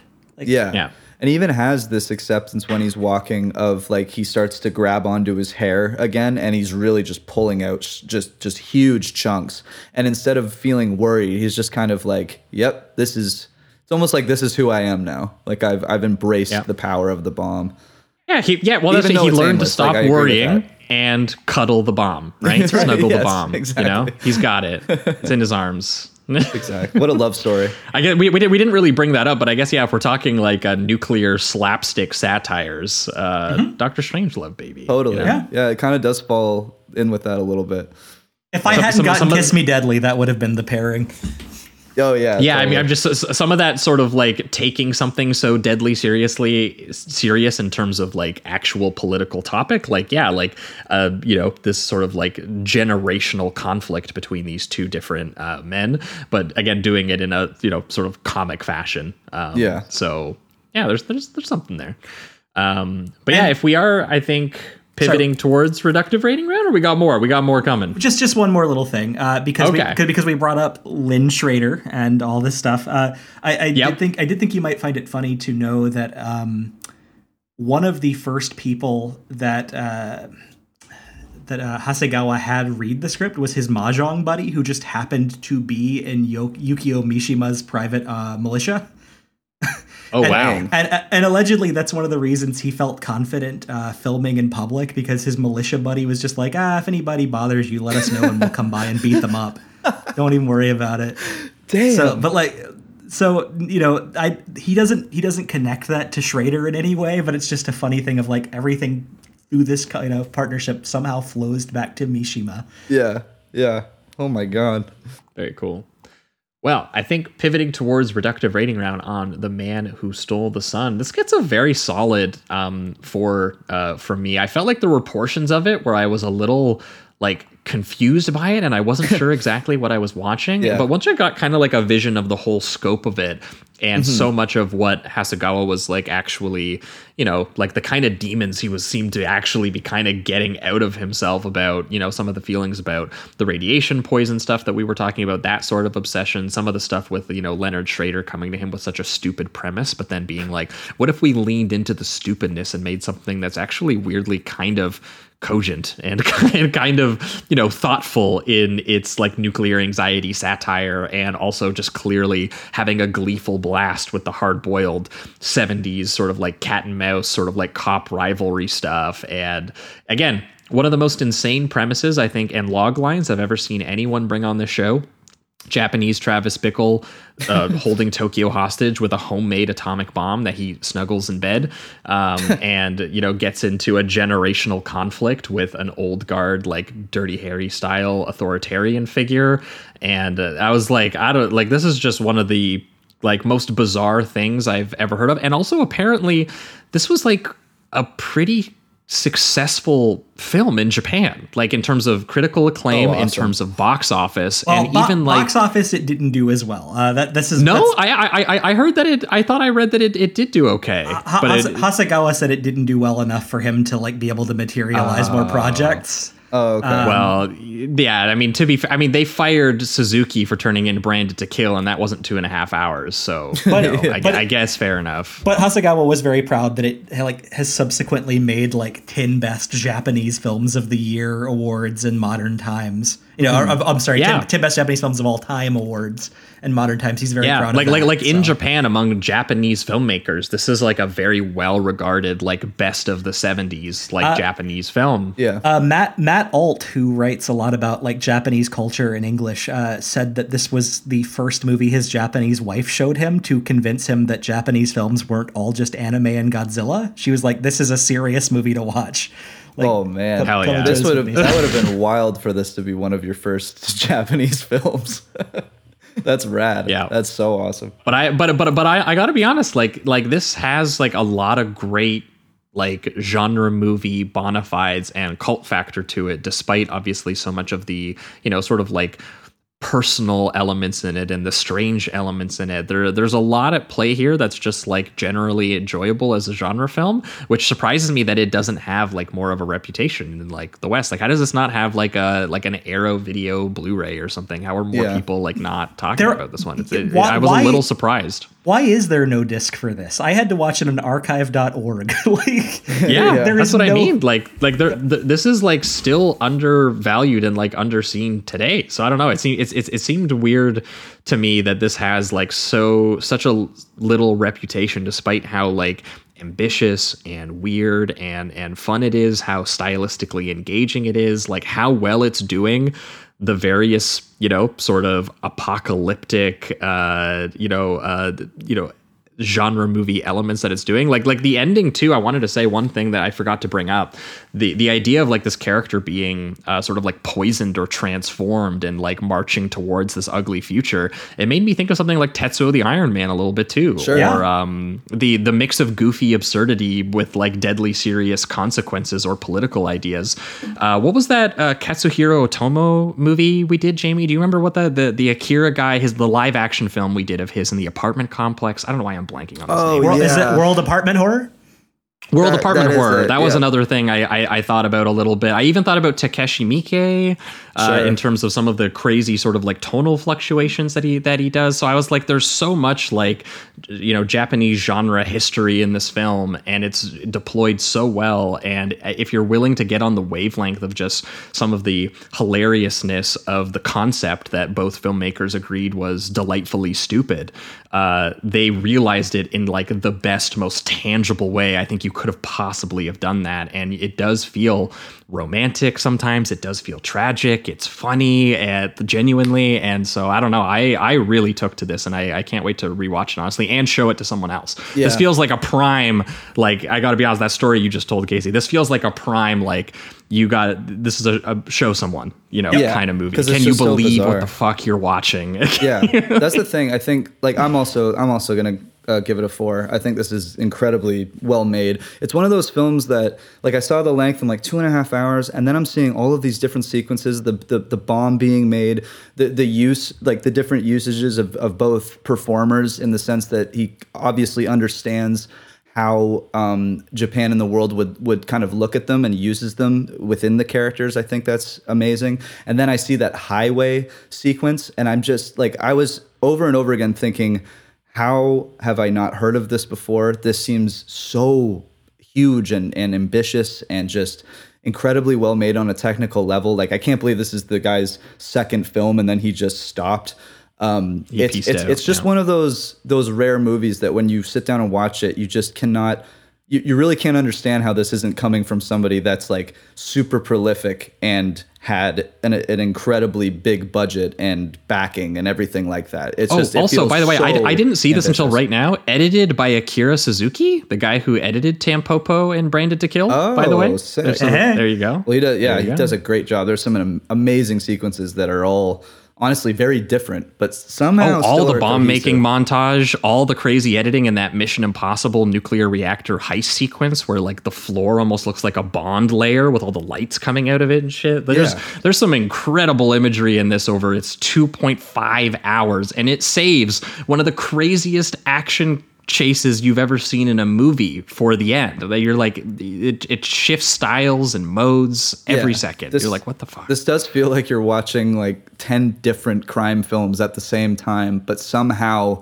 that it's it's not in a way Clockwork that's Orange style. Yeah, it- yeah, yeah, and it's it's not um it's not in a way that's awkward or uh, disorienting. At least to the point that you feel kind of you know confused and and kind of thrown. I was back. like, it is disorienting, but Yeah, deliberately. right. Like, and then once you, the thing is, it's kind of built so once you have all of its two and a half hours of context, things start like do make more sense if they don't initially make sense. Because there were there was a couple moments in the like once I hit like hour thirty, hour forty five. Where I was just like, is there like, are we leading to something here, or is it just a little bit more aimlessness? But then once you get to the the high speed chase and and just kind of his really like once you realize that that is kind of the point a little bit his aimlessness it, it starts to make a little bit more sense in that way um, but yeah i think this is great highly recommend four out of five yeah, for you, Casey. Uh, I brought this on for a reason. This is a five out of five for me. Uh, I think this Let's is, go. I think this is anarchic filmmaking at its best. It Yeah. takes it takes gigantic swings and lands almost all of them. Mm-hmm. Uh, I am I'm fascinated by this film. I'm fascinated that it even exists. Uh, I hope that it reaches a wider audience. Uh, and uh, you know, and as I said earlier too, I'm, I'm also just really pleased with uh, with Kazuhiko Hasegawa as a as a you know as a film force. Like even though he doesn't get to direct a lot of other stuff, you know he he does you know help generate a circle of young directors in Japan that have kind of rippled out and had their own influences. People like uh, Sogo Ishii, Shinji Somai, uh, Kiyoshi Kurosawa, and all these other like people who do very interesting both art house and genre works. Uh, so I think his his presence is still felt, but I think people need to. This this film is prime for rediscovery. Uh, it is Yes. it is shameful that no boutique Blu-ray label or something has like advertised the hell out of this because this is a hit. Yeah. Like this this will catch like wildfire once the right company puts their label on it, you know? Um Yeah, so I agree. But you know, use that to your advantage. Watch it on archive.org. Go find it. Just enjoy it. It's I, I think that's what uh I think that's what uh, the characters in this film would have wanted you to do. Just go go find it and build it yourself if no one's going to deliver the uh, the ingredients to you. yeah. Um, Yeah, Yeah, it's a true I, I also need to get a copy of this poster. Is one of my favorite new movie posters of all time. Oh, yeah, it's this cool. like crazy psychedelic image of like the world turned into like this atomic painting over the city of Tokyo, and he's holding his atom bomb in one hand, and like he's got the cowboy boots, shirtless, jeans, pointing a gun directly down like the lens. Essentially, it's uh, Hell it's it's, it's great. This Yeah, is that's exactly like he he- he is looking exactly like if Travis Bickle was holding an atom bomb. So you know this Yeah. is it's and the movie delivers on that image. It definitely does in more ways than one. But yeah, I, I I adore the man who stole the sun, and I'm I'm just so glad that we got an opportunity to discuss it. So thank you very much, Sleazoids, and I I hope you and your audience uh, help this movie spread and reach more people. Yeah. Thanks I for bringing so, it too. to Thanks us. for exactly. Thanks for bringing it too, because we we wouldn't have watched it. Uh, you know, we might have watched it at some point, but we definitely, you know, we we sped that process up so that we could talk about it with you, and I'm glad that we did. Yeah. Um, but that is going to wrap it up for this week's episode. That was "Kiss Me Deadly" from 1955, as well as "The Man Who Stole the Sun" from 1979. Um, uh, uh, you just usually the part of the show actually casey where we we have you plug anything if you've got anything to plug while you're here what's going on in casey's world Uh, I'm I'm holding on to Twitter like a nuclear bomb that's making me ill. Um, so snuggling up getting Yeah. radiation poisoning Yeah. yeah i get it Yeah, but that that you know, so so but I so what I've told everybody is like I don't know where I'm going to end up uh, online in the future, so I've just kind of squatted on everything as Minovsky article. You can send me an email at minovskyarticle at gmail.com. you can listen to my old episodes of Sleazoids. You can, you know, yeah, that's true You, you'll you'll well, you're, fi- you're, you'll find me you're on some kind of Letterboxd too right doing Uh, doing some doing some stuff over there maybe I, I, I, the only thing I do right now on Letterboxd is read uh, other people's reviews. So, so I, you know, I, Okay, I, I keep, fair I keep enough. up with what y'all are up to. But you know, maybe I'll start, maybe I'll start using it. I, I need a different platform. That's where I'm at. yeah, start start writing some reviews and recommending some movies like the man who stole the sun Uh, yeah, Yeah, So by so by the start time I but by the time I come back two years from now uh, onto the show, I'll I'll hopefully have a different vocation to let you know about. But yeah, in the meantime, email me at minovskyarticle at gmail.com and just look for me whatever your favorite platform is, and maybe I'm there. All right. Thanks. Hell yeah. Hell yeah. Uh, for our listeners, we are going to be back in one week's time where we are going to be wrapping up Noirvember with your patron voted episode where we have uh, you folks nominate the double feature and vote for it over on the Patreon.